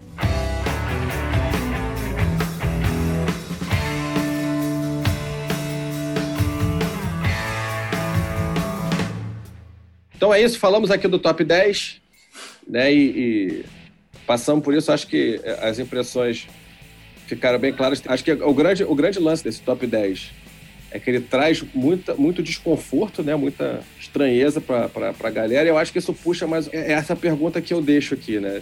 É esse o rock de hoje? Esses são esses os caminhos novos do rock? É por aqui que a gente vai trilhar? Não só isso. Eu acho que não deve ser. Eu acho que isso Mas é uma surpre- imposição da indústria e que a gente tem que lutar contra isso. Mas surpreende vocês ter chegado a esse, a esse lugar em que, que, que- eu acho que surpreende, que- porque, por exemplo, tem um monte de banda boa que não tá aqui, cara. Não, não é isso. Eu não tô entrando nem nesse mérito se, se as bandas estão aqui ou não. Eu tô falando realmente desses novos caminhos. Surpreende esses caminhos que, que beleza, entrando nessa linha aí do Renan, que, né, que, a, que a Billboard, que a Rolling Stones colocam, gostam de enfiar os troços goela das pessoas com rótulos que não necessariamente colam nos trabalhos que os caras querem fazer. Mas, por exemplo, um, né, um The 1975, né, que é rotulado como uma banda de rock que tem, que tem uma ou outra música rock ali nesse álbum que a gente viu agora. O trabalho deles ser de rock, eles se considerarem, talvez se considerarem a banda de rock, surpreende vocês de alguma forma? Surpreende Ah, e é decepciona. Assim, não, não me surpreende, porque eu acho que artistas como o 1975 e tantos outros que, que, que aparecem por aí nesse tipo de lista, sei lá, eu, eu acho que é um, um som tão vazio, assim, tão sem identidade, tão sem proposta definida, Sim. que eles chegam e vão, assim, sabe? Então eu acho que artistas como o 1975 não ditam os caminhos que o rock vai seguir e tal. Acho que tem outros artistas muito mais, com muito mais calibre para isso. É, o Snow Patrol, que foi dito pouco atrás aí pelo Bruno, é uma banda que, cara, ninguém mais fala desses caras, sacou? Os caras tiveram um pico de sucesso na época da MTV ali, uns anos atrás, e todo mundo esqueceu. Então acho que com o 1975 é a mesma coisa, e isso rola em todos os estilos musicais. Eu acho que é, as tendências são ditadas por pessoas que têm bagagem para isso, que têm algo a dizer. Esses caras, para mim, não tem nada a dizer. Acho que eles surfaram, principalmente nesse disco, surfaram numa onda ali politizada, sem muito argumento e sem muito posicionamento. Achei que foi um lance meio para lacrar, assim, que não funcionou. Então, esse tipo de É. artista não é um artista que, que, que dita caminhos. Mas eu acho também o seguinte, da forma como. Se a gente for olhar esse top 10, se a gente for, for ver aqui né, o que, que a crítica lá de fora está evidenciando como os grandes nomes do rock hoje, porque vamos lá, Machine Gun Kelly é número um na Billboard em, em- em um ou outro, em, em, sei lá, mês tal de 2020, pô, é, é, quarto lugar, o primeiro álbum dele foi quarto lugar na Billboard Hot 200, o segundo álbum foi quarto lugar nas paradas americanas, é, é o quarto lugar na Hot é, 100 agora da Billboard nesse. Então, quer dizer, o cara ele tá sempre lá em cima. É, mas, mas os outros, é, Rain, é, Perfume Ge- é, Genius, a, a Safib Bridges, tudo mais, que são nomes que estão ganhando força lá fora, é um tipo de rock que é muito distante do tipo de, de música que se consome aqui. Então isso vai ficar mais difícil também de entrar aqui entre a gente. Você não vai de uma hora para outra fazer o povo, o, o brasileiro que gosta de um determinado tipo de música, se, se reaculturar para absorver esse tipo de produto. São, Claro. nesse, nesse- nessa linha, realmente vai ficar um pouco mais distante. É uma fase que a gente tem que compreender. Né? Que, que é Até um porque, até porque esse, até porque tudo que a gente gosta, que a gente falou aqui, é uma cultura importada, né? Não Exato. tá, não, não tá no nosso meio o tempo inteiro, então a gente tem que entender É. isso também. Exatamente. É, e o, e o- e o Brasil por si só, ele já é muito rico de estilo, né? Aí você ainda quer, quer bater de frente com outros estilos mundiais. Que, por exemplo, é, a gente hoje, você, você liga o rádio, você tem uma rádio de rock e 50 rádios de sertanejo. É, pô, peraí, beleza, sertanejo, sertanejo vende pra caralho e justifica essas você ter mais assim. Mas, pô, será que a gente não, não, não deveria passar por um processo de de- democratização de música? A gente Perfeito. tentar balancear mais? Tipo, até o, o, o próprio pop, cara, que é, é, é, um, é um gênero que, porra, explorado pra caralho, tava sempre no mainstream. Eu sinto que no Brasil o pop já tá ficando de lado. Então, pô, por que, que a gente não tenta democratizar mais e não, e não apagar o que tá em alta como sertanejo, mas a gente tentar dar um boost no, nesse, nesses outros estilos? Ma- Mas com isso eu concordo. Com, com esse lado eu concordo. Eu acho que não é nem você, você recriminar o sertanejo, ou o samba, ou o funk que eu toco aqui. O que, o que eu acho que dá pra, pra levantar a bandeira é tipo, você não precisa ter uma oferta tão pequena. Você não precisa fechar Sim. tanto as escolhas das pessoas em pouquíssimos gêneros. Acho que nunca foi tão fechado na história da nossa música, né, da- das rádios e tudo mais, em, em tão poucos gêneros. Hoje explodem 200 artistas sertanejos, explodem é, uns 15 de funk, é, e explodem 15 de samba, e, e é isso. Eu acho que a falta de variedade é, é um tema que a gente pode, que a gente pode discutir, que a gente, a gente pode até protestar mesmo. Agora, é, lugar tem que ter. Né? Se olhar para o próprio mercado americano, que a gente usa tanto como referência, pô, você tem um mercado enorme de country music, você tem um mercado enorme de, de, de folk music, você tem um mercado enorme de R&B, você tem um mercado enorme de eletrônico, de rock. Lá eles conseguem pulverizar isso com muito mais força. Aqui a gente ainda está Uhum. muito, muito fechado. Né? E eu acho assim, na, na, na- na minha visão, quando eu pergunto para vocês se surpreende, uma- tendência tão forte, porque se a gente for olhar esse top, esse top 10 aqui, a gente tem é, três álbuns, quatro álbuns, quatro, né, quatro álbuns, né, que, que puxam mais para um rock tradicional, que a gente já conhece muito bem sustentado, tipo Machine Gun Kelly, que é o hardcore aí, né, que a gente já viu várias tantas vezes, o The Strokes, que segue né, trazendo a, a tendência em cima do punk, o, o Ozzy e o Rain, né? Aí você tem uma segunda linha ali, que é esse hard soft rock, com a Phoebe Bridge, Soccer Mommy, Biba Dub, e uma terceira linha que é de experimentais, considerando o The. The, The 1975 como um que, que equilibra mais o, o rock com, com o pop e tudo mais. Eu perguntei se vocês veem é, com surpresa, porque eu acho que é isso, assim, tipo, a gente viu também algumas bandas grandes no, no- no passado próximo que fizeram flertes muito, muito, muito significativos com o pop, tipo a Muse. Cara, a Muse é uma, uma banda que, pô, que tem uma pegada rock, você não, não nega os riffs, é, a- a- né, que é uma banda de rock e tudo mais, mas eles flertam bastante com elementos do pop. Mas É. o Muse tem algo a dizer, né, cara? O Tem. Muse, é, é- o Muse inovou, o Muse tem talento, o Muse tem essência, então aí vale. Deus é rico, né? Pois é, então, mas é isso que eu tô falando. Será que essa tendência de um, de um rock mais experimental, com, com, com elementos do pop, não é um esgarçamento de um tecido que o, que o Muse começou a mostrar para as pessoas? Talvez seja, talvez seja. Que Impala. tudo- é, tudo, tudo evolui de alguma coisa, né? O Tame Impala, por exemplo, é uma banda que começou super rock e tem cada vez ficado mais pop. Inclusive, o último single de sucesso é The- The Less I Know, The Better. É um puta som, um dos hits de baixo mais lindos que eu já, que eu já ouvi na minha vida. Mas eu fui ouvir, ouvir o disco e achei chato. Então, é, acho que tudo vai evoluindo, tudo vai se transformando e de acordo com essas referências que vão surgindo a cada dia, né? Eu só espero que essas referências da Billboard não sejam as definitivas, né? Pois é, o que, O o que eu- o rapidinho, o Tame Impala ele ficou em 13 terceiro nessa lista, né? Por pouco ele não entra aqui no episódio. E eu ouvi, eu ouvi o álbum deles e achei muito chato. Ele é bom, é, é um álbum bom, mas não- me desceu. É sempre aquela mesma coisinha, aquela vozinha, Sim. muito sintetizador e tal. Não, não combinou comigo. Não, e é isso, eu acho que é nesse ponto que eu queria chegar, que tá- tipo, eu acho que tá na hora de quando você monta um ranking desse, quando você se propõe a falar disso, desse assunto, você saber onde é que estão as fronteiras, o que, que é uma coisa e o que, que é outra, porque é, você vai esgarçando, e é importante você não deixar as coisas atravessarem, né? Eu tava até conversando com uma amiga hoje sobre esse ranking aqui, ela falou, pô, mas o rock não é tão amplo? Sim, né? Mas você, você tem uma fronteira do rock pro blues. Você sabe o que, é uma coisa e o que, que é outra. Exatamente. Né? Você tem que saber, por exemplo, a maçã é muito parecida com a pera, só que você sabe o que é pera e sabe o que é maçã. Uma hora a, a Sim, você maçã virou perfeito. pera. É, eu, eu acho que daí a gente, a gente volta no, no discurso do, no começo do respeito, né? É, eu acho que os caras da Billboard deveriam ter o mínimo de respeito aos pilares de rock, né? Não que tudo tenha que soar ACDC ou tudo que tem que soar Led Zeppelin, mas tem que ter alguma coisa que lembre rock. ali. Referência. Sim. É, pô. não, Eu acho que ne- nessas listas a gente não pode é, deixar amplo a ponto de aceitar uma atitude rock and roll como som rock and roll.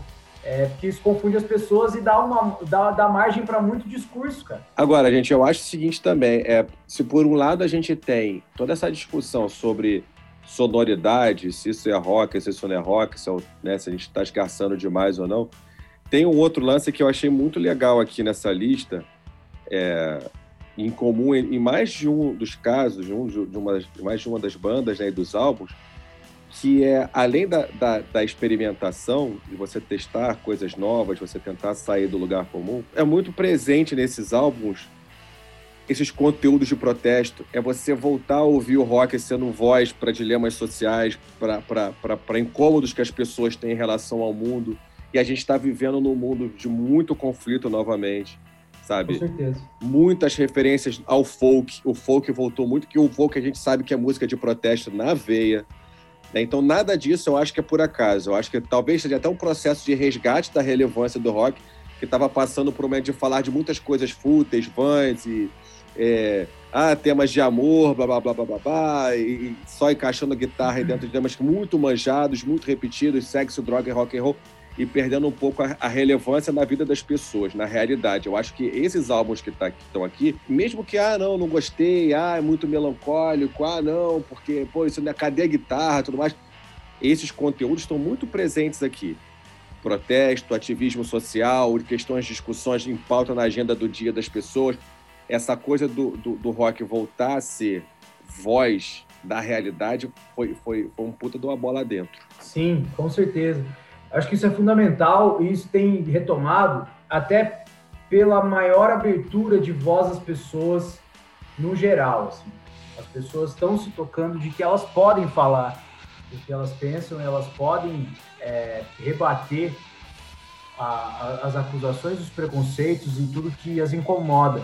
E também o fato de a gente viver tanta desgraça mundialmente é, faz com que a gente não consiga não falar sobre essas coisas. As músicas novas do Electric Mob que a gente tem feito, inclusive, elas vêm com uma carga, uma carga lírica muito mais pesada do que o Discharge, justamente por tudo isso, por é, pandemia, é, pelos representantes que temos politicamente em todos, em todos os países, é, e, e- toda essa onda de, de ódio extremo que está rolando, é, sem que ninguém fale nada. Então, com certeza, eu acho que isso pode ser, sim, é, um, fa- um fator muito relevante para que o rock, que sempre foi a, a trilha sonora de, desse tipo de discurso, junto com o rap, é, volte a, a, a ter alguma relevância mesmo. assim. Realmente, é, o, o, o- rock, ele, ele às vezes se atrasa muito para falar esse tipo de conteúdo importante pra caralho e que tá na hora de. Já passou da hora da gente começar a falar disso, né? Então, é mais do que, mais do que ótimo. É, por exemplo, ouvir o Renan falar que, que, a- que as próximas músicas do, do, do Electric Mob vão ter essa pegada mais batendo assim na realidade. Você vê, a, lá na minha banda, a Maskip, essa primeira leva de música que a gente tá, gente tá, tá fazendo, já estão até gravadas, é, a gente fala sobre problemas é, é, pessoais, psicológicos, a depressão, raiva, dissociação, essas coisas assim. E, pô, em Niterói também a gente tem o, o Meu Funeral, banda de, de hardcore, também tá lançando agora pela Universal, acho que o Renan conhece.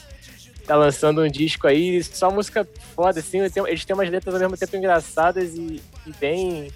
Eles vão bem no ponto ali, né? Do, do jeito deles, assim, eu curto pra caralho. Eu queria só fazer um adendo ao meu funeral, que é, é uma banda muito legal, uma banda divertidíssima de se ouvir. É, É, o- as letras são, são demais. Tem um quesinho de detonautas no som, assim, ó. É de Niterói? Mas, mas É, de que, não, Niterói. que não Pô, eu diminui não conheço não, que eu nada, sou daqui, pô. que não diminu- diminui nada o- a, a banda no geral, assim. Achei a banda legal pra cacete. Conheci através É do funeral o nome? Vou procurar. meu Funeral. funeral. Conheci através do Tenho Mais Disco que Amigos e achei bem legal. Sim, sim, eles têm uma música, na, na- eu não sei se é, é demo, se é EP deles, é pelo lançamento ra- razoavelmente grande deles, que é Pancoxinha. Eles, eles falam do coxinha punk. Porra, aí, na boa, só ouvindo, só ouvindo. Gente, então assim, é, chegamos à conclusão aqui, conversando nesse período todo, que esses 10 têm lá suas falhas de representação. A gente não se sente exatamente confortável com esses 10 que estão aí. Falamos também muitas vezes aqui sobre, pô, tem outras tantas bandas, outros tantos álbuns que representariam muito melhor esse momento. É, esse, esse top, né? Esse top 10 e tudo mais. Quais os álbuns. Eu não, eu não tô nem aqui na, na pretensão da gente dizer quais são os top 10 álbuns de 2020, porque eu acho que, que não cabe. Mas o que, que vocês ouviram em 2020 que chamou a atenção de vocês? Pô, esses álbuns aqui eu achei, gostei bastante. Gostei bastante, se destacaram nas, nas coisas que eu ouvi em 2020. O que, o que, que vocês lembram de 2020 em de produção musical que, que, que vem à lembrança agora de vocês? Posso destacar seis álbuns. Mete bronca quando vocês quiserem. Desses seis, dois, dois eu tenho certeza que mais de um vai falar. Mas três, três estão nessa lista do. do... Dois, dois, certamente a gente vai empatar aqui, Não, eu tenho é, certeza. Você já sabe, você já sabe. É, três já estão nessa lista do, do top 25, né? Que é a lista original que a gente tirou desse episódio. É, o décimo primeiro lugar, Shamir. Tanto o álbum quanto, quanto o, o- o artista se chama Shamir. Muito bom. Décimo segundo lugar, Lucinda Williams, com o álbum Good Souls Better Angels. Que eu, eu mandei até lá no grupo, o- acho que o Léo Brinco e o Juliano gostaram pra caramba. E dá um pulo lá pro, cadê? 21 lugar, que foi recomendação do Léo Brinco. The Killers com Implode in the Mirror, que é um álbum Maravilhoso. foda. Tecladão anos 80, muito bem feito, é, na medida. Isso é Killers se reinventando ali da melhor maneira possível. Eu, eu- gostava mais ou menos do The Killers, agora eu tô começando a virar fã por causa desse álbum. Surpreendente. Os outros três álbuns que eu tenho pra falar. Um é o Vivendo do Ócio, da banda Vivendo do Ócio, que lançou também em 2020. Um álbum do caralho, vale a pena a gente dar uma conferida nele. Tem bastante rock and roll, eles, eles cantam a música em italiano, eh, misturam com outros elementos nordestinos, é um, é um álbum foda, assim. A banda é baiana. É, o álbum do The Struts, aí começou a, a bater, Aí sim. que é o, o Aí Stranger, é Days, esse. Stranger Days. Que Puta que pariu. É um álbum muito foda. Tem, tem o Albert Hammond Hammond Jr. Do, do, do Strokes, tem o Tom Morello, tem os caras do Def Leppard. Def Leppard, Robbie Williams. Robbie Williams, cara. Puta. É, é, é, tem cover do e, e que, Kiss. e que puxa, e que puta a faixa de abertura, cara. Strange Days, a faixa de abertura é boa para caralho. Sim. E, e outra coisa, né? É, The fi- fica a dica aí, porque a banda é muito boa. Não só esse álbum, mas todos os lançamentos deles são muito bons. E o último álbum que eu queria falar é o Discharge, pra pu- puxar o saco do Renan. Que, porra, é um álbum foda pra caralho. E Você é louco. merece, merece ser ouvido aí pelo mundo inteiro. Foi parar na Billboard, né, Renan? Foi, Passou, foi. passou Shame Shame do, do, do Foo Fighters que eu vi. E Passou. foi do caralho, porque eu ach- achei Shame Shame a pior, pior faixa do álbum novo. Mas ela faz sentido Mas- no contexto geral. Mas não, faz, faz, faz. Eu só achei quando eles lançaram esse single meio, meio solto aí, eu, É, eu também Eu não criei muito- eu não criei muita expectativa não, mas o álbum é do caralho. E é isso. Pô, cara, fiquei honrado com a menção do, Shard. É, realmente a gente tem colhido frutos belíssimos desse trampo aí, a gente tá muito feliz. Mas vamos lá, é, Eu separei cinco discos aqui de rock, é, um pouco mais tradicionais, assim, que eu ouvi muito durante o ano de 2020, fora vários outros, mas esses aqui é, realmente me impressionaram, assim, até porque é difícil a gente encontrar coisas no rock que impressionem, e esses me impressionaram muito. Primeiro é o Marcus King, e, pô, esse moleque é incrível, é, ele mistura Southern Rock com country, com blues e, e os lances de, de soul music junto. Ele tem 21 anos e ele é genial, toca guitarra pra cacete, canta muito, puta compositor. Ele lançou o Eldorado em 2020, descasso. Me The Horizon, Post Human, alguma coisa. Que disco foda, eu sempre odiei essa banda, xinguei essa banda pra cacete a vida inteira, mas esse disco me impressionou em todos os aspectos. Os caras chegaram num nível de produção incrível, assim. As letras, muito do que a gente estava falando agora, é, de temas sociais, políticos, é, coisas que incomodam, coisas pessoais. Um disco com letras muito boas. É, e, e os caras conseguiram misturar pop com metalcore, com hardcore de uma maneira é, magistral, assim. Eu não sei como os caras conseguiram unir tanta coisa diferente numa só e soar bem, um descasso. É, Nothing But Thieves com Moral Panic. É- Essa banda é a minha banda favorita desde que eu conheci os caras lá em 2014. É, é- essa banda é incrível, uns, uns inglês doidos. Os caras misturam um monte de coisa de pós-punk com eletrônico e com uns riffs de guitarra. O vocal canta pra cacete, as letras são ótimas. É, essa banda merece ser ouvida por mais gente. Os caras são realmente incríveis. Essa banda é muito foda. E esse disco é animal. É, Larkin Poe, duas irmãs Muito bom. incríveis também, tocam muito. Lançaram dois discos em 2020, um disco autoral, um disco só de cover. É, o disco de cover tem, tem Wrangling Man, tem é, Rockin' the Free World, tem um monte de clássico lá. Juliano É, curte pra caramba. Juliano curte lá. Cara, é, é muito, muito boa a banda mesmo. É, é, o- e o disco autoral dela, Self-Made Man, é bonzão. Puta produção, lance mais é, Southern Rock, ali, blues rock também, legal pra cacete. E o meu último disco é o Blues Pills com Holy Molly, que descasso incrível. É, essa banda só melhora a cada lançamento. Que descasso, adoro né, eles. do começo ao fim. É, Adoro eu- eles. Eu não lembro o nome da vocalista, mas ela tá cada vez Ela é foda, melhor. ela é foda. Ela é muito foda. Esse disco é muito bom. Esse disco tem. É uma parada de blues rock do, do Blues Pills que sempre rolou, mas agora tá com mais. Com, sei lá, cara. Pegando mais fogo ainda. E as letras também são muito, muito contundentes.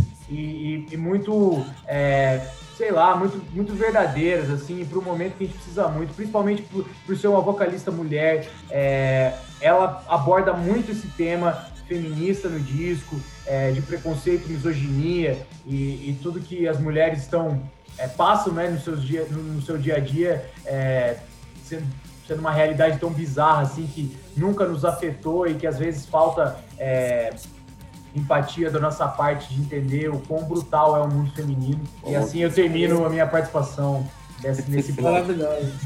Muito bem. Cara, eu, eu vou falar porque, assim, é, dos álbuns de 2000 e 2020, o, o, o Pedro já gastou boa parte das minhas indicações. Né, Destroyed Strange Days é, é um puta de um álbum. né, bom pra caralho mesmo. Como eu falei, a música de, de entrada, ela, ela, já, ela já larga o pé. É, é muito boa. O vocal do maluco Larga nessa primeira música. O vocal do maluco nessa primeira música é, é, é de arregaçar. Ele consegue impor, impor legal a, a, a, a intenção dele no, na- no vocal, e, e o que ele, né, a impostação de voz entrega a mensagem. É muito legal. As participações especiais. Ficou, ficou muito redondo o álbum. O álbum é muito bom. Eu, o Electric Mob, obviamente, que foi o álbum que provavelmente eu mais falei aqui esse ano inteiro. Não só, no, Uhum. não só no programa, mas as recomendações que eu fiz a amigos, rasgando cedo aqui para o nosso convidado. Mas tem o outro, assim, de- dessa lista, eu destaco o álbum do Rain, Women in Music Part 3. Eu gostei, real, achei muito legal. O Bruce Springsteen lançou Letter to You. E, se- e é sempre bom falar do Springsteen quando ele lança uma parada, porque o cara é um monstro. E assim, tem, tem dois outros. Um é um, não é exatamente um álbum, é um single que eu gostaria de, de chamar atenção para esse ano de 2020. E o outro é uma novidade. que é a Miley Cyrus. A Miley Cyrus, ela, ela, ela fez um flerte com o rock, ficou muito... A gente falou de Machine Gun Kelly saindo do rap pra fazer hardcore e ficou uma bosta. A Miley Cyrus fez um, um álbum muito legal, com participação de Billy Idol, de John Jett, de Stevie Nicks. Bom, e ficou bom muito legal o álbum. Se é pra fazer uma experimentação, mas se é pra flertar com rock, se é pra mergulhar no rock, faz como a Miley Cyrus fez, Miley Cyrus fez, não faz como a Machine Gun Kelly fez, porque realmente é uma diferença de qualidade absurda. E esse, e esse single que eu tô falando é de uma banda chamada The Cherry Truck Band. É uma, é uma fusão do, Black, é, do Blackstone Cherry com Monster Truck. Eles lançaram uma faixa chamada Love Become... O quê? É. Estou chocado. É verdade. Como que eu não ouvi falar dessa banda antes? The Cherry Truck Band. Pode procurar lá. O nome, Pô, eu da vou faixa, fazer isso agora. o nome da faixa é Love Become Law. A história desse, desse single é que eles andaram fazendo algumas lives juntos durante a pandemia.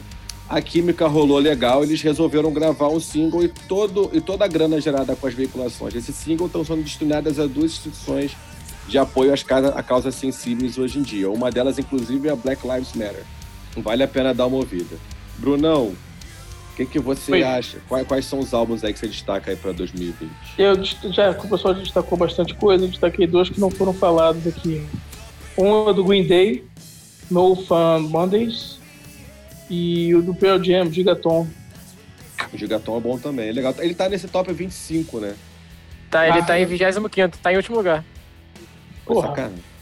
É sacanagem.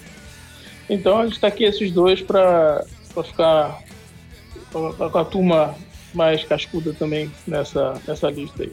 Beleza. Leozinho, os álbuns de 2020 que você destaca aí, que eu sei que você escuta muita coisa maneira. Cara, infelizmente eu vou destacar um, que é o ACDC, que me surpreendeu demais. Que me, aquilo que você espera há 30 anos, igual, desde daquele do primeiro, High Voltage até hoje, era tudo igual, mas de repente eles resolveram fazer uma coisa diferente e que foi- ficou foda. Esse baixo, esse, essa pegada do, Young liderando, eh, liderando de novo. Foi foda. E pra mim, esse é o álbum de 2020. Como o do Foo Fighters é 2021, eu vou, não vou colocar ele junto. Muito bem. Vamos pra faixa bônus, gente?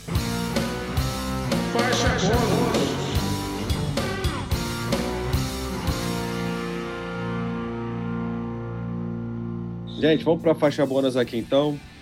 Vamos começar com o nosso amigo Pedrão. Ele tem sempre uma coisa maneira pra trazer. Vamos lá, hoje, hoje eu ia trazer o, o, o álbum do Foo Fighters, mas eu acho que a gente já, tá batendo muito nessa tecla. Eu olhei aqui rapidinho, peguei um outro álbum de, de 2020 para manter a, a, a coerência aqui com o programa.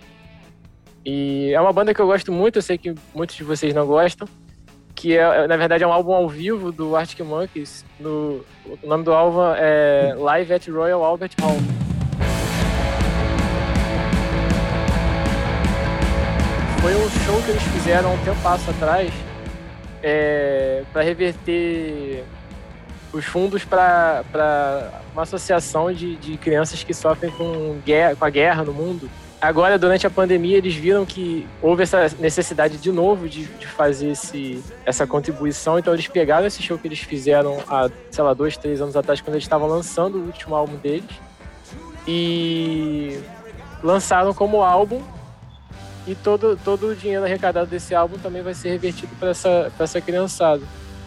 E é um álbum que, que começa a explorar o início do, das lives do Tranquility Base Hotel and Cassino, ao mesmo tempo que eles revisitam as músicas de todos os outros álbuns é, nessa pegada mais vintage assim que eles estão tocando. E é um álbum ao vivo muito bom para quem gosta. E, enfim, recomendo, ainda mais por ter sido uma causa tão nobre num num momento tão complicado que a gente vive. Maneiro. Bruno, sua faixa bônus de hoje. A minha faixa bônus é um disco que eu tava ouvindo hoje. Não pensei em nada novo, como eu, a maioria das vezes. Depois de ouvir toda essa lista, eu precisei desopilar um pouco, foi ouvir coisa velha. Eu tava ouvindo. É Sério, eu tava ouvindo Twisted Sister, Stay Hungry.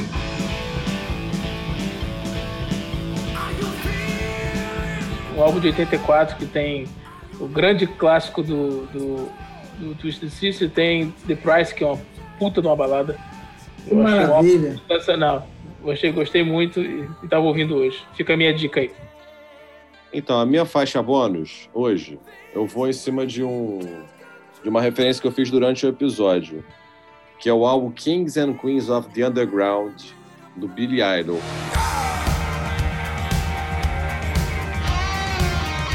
É um álbum de 2014. Eu fiquei muito tempo sem ouvir falar do Billy Idol. A gente tinha né, aquelas referências do Billy Idol dos álbuns dos anos 80, aquelas músicas tipo Dancing With Myself, tipo é, Eyes Without a Face, essas coisas do. Né, o famoso Ajudar o peixe, Aj- ajudar aju- o peixe. ajudar o peixe, essas coisas, Rebel Yell, Ajudar o peixe. no caso.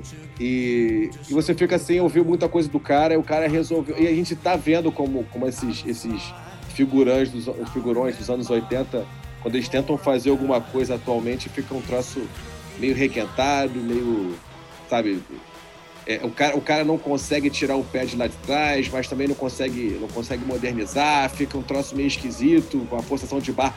Esse álbum do cara não ficou. Ele conseguiu se atualizar, ele conseguiu fazer um álbum que, apesar de resgatar as raízes dele, dele é, é- é atual, é relevante, musicalmente falando.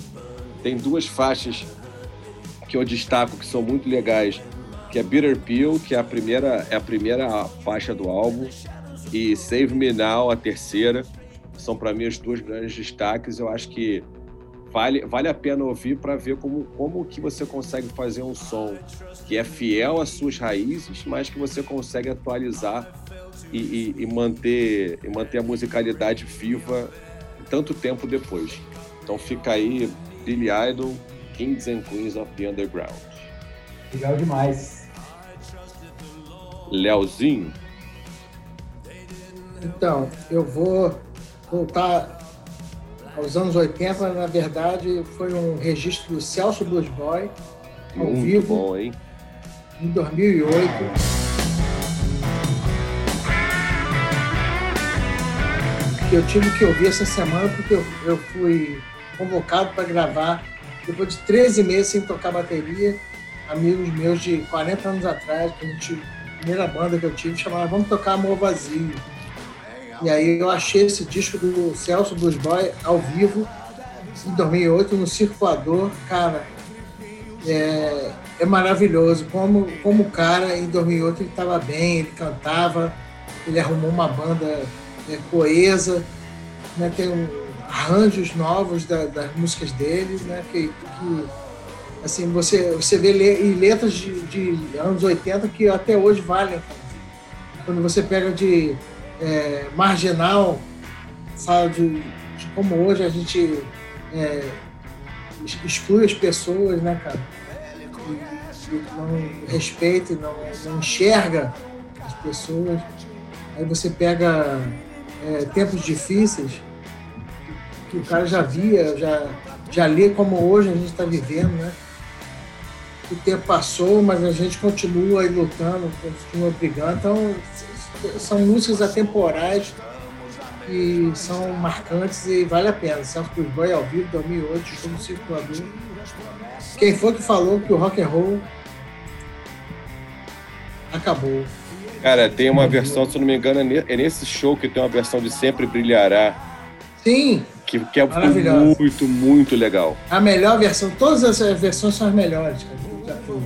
Muito E legal. É, é engraçado, assim, 2008 ele tá com a cabeça branca, ele tá cantando mais, ele tá tocando mais. E ele, e assim, eu, eu tenho amigos que tocaram com ele, o Rodrigo Martins, baterista, e o Alex Martins, já, tá- Alex já foram da Martins. banda dele. Eles, é, eles falavam, cara, tem história do Celso, o Celso muito louco, muito fazendo merda, brigando com os caras da banda, xingando o público. Em 2008 ele tá aqui numa boa, ele sorrindo, ele tá com. Ele tá, ele tá numa boa, ele tá de boa, né? O. E, Foi assim, exatamente, é, nesse álbum mesmo, Sempre. Brilhará ao vivo é foda. É, essa Porra. versão de Sempre Brilhará é muito, muito maneira. É a melhor, cara, que eu já ouvi. Vale a pena esse, Celso dos Boys. Quem foi que falou que o rock que acabou o rock and roll? É isso aí. Renan, tá na agulha? Bora. Tá na agulha. É, vou, vou sair um pouco de música, mas no mesmo contexto de música. É, vou indicar um filme, um filme incrível que eu, que eu vi, é uma produção da Amazon Prime de 2020, está cotado aí para entrar em algumas coisas de Oscar em 2021. É, o nome do filme é O Som do Silêncio. É muito bom esse filme, é emocionante, é, é incrível, assim, ele dá uma dá um desespero, assim, sabe? Incomoda depois que você termina o filme. De tão, de tão dramático e real que é. O filme trata sobre um, um cara jovem, assim, é, ele tem uma banda, um duo com a, com a namorada dele, é um duo de noise, punk, cabuloso, pesado pra cacete, barulhento ao extremo. E o cara começa a ter problemas de audição e até o momento onde ele fica surdo. E o filme é, é um filme curto de uma hora e meia, uma hora e quarenta minutos. E fica todo nesse lance do cara, assim, dele se readaptando, ele lidando com esse problema, sendo um baterista de barulheira. E é, é foda, cara, é foda. Fazia tempo que eu não chorava com filme e esse filme me tocou muito. O Som do Silêncio tem na, na Amazon Prime e é isso. Maria.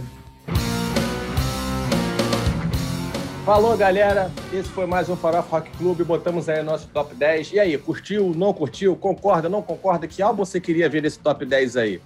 Fala com a gente, entra em contato com a gente, manda mensagem no Twitter, manda mensagem no Instagram. Vamos bater um papo. É legal ter sido com vocês por aqui. E dá uma olhada no que vem no próximo episódio aí. Então, a partir de hoje, a gente começa uma série de programas em que a gente vai tratar dos álbuns lançados no mês. Então, sei, muita gente acha que o rock morreu, a gente vai mostrar que não morreu tanto assim, porque produção tem, só precisa chegar nas pessoas.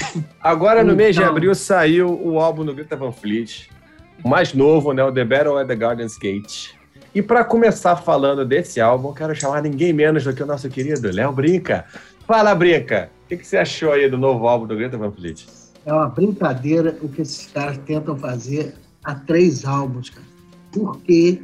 Me digam por quê. Caras que são talentosos, que tocam bem, que conhecem os instrumentos, têm referências maravilhosas dos anos 70. Os caras resolveram assim, agora a gente vai ser diferente. Terceiro álbum, já dominamos tudo. Nós vamos agora mostrar nossa personalidade. É o que todo mundo esperou, né? Para mim foi mais do mesmo, entendeu? Ficou naquela condição de vamos inovar, mas não deu. E o álbum, para mim, acaba de uma maneira assim, bem melancólica. Eu não tenho esperanças muito que essa banda vá durar tanto. Falou, galera. Até a próxima. Fui!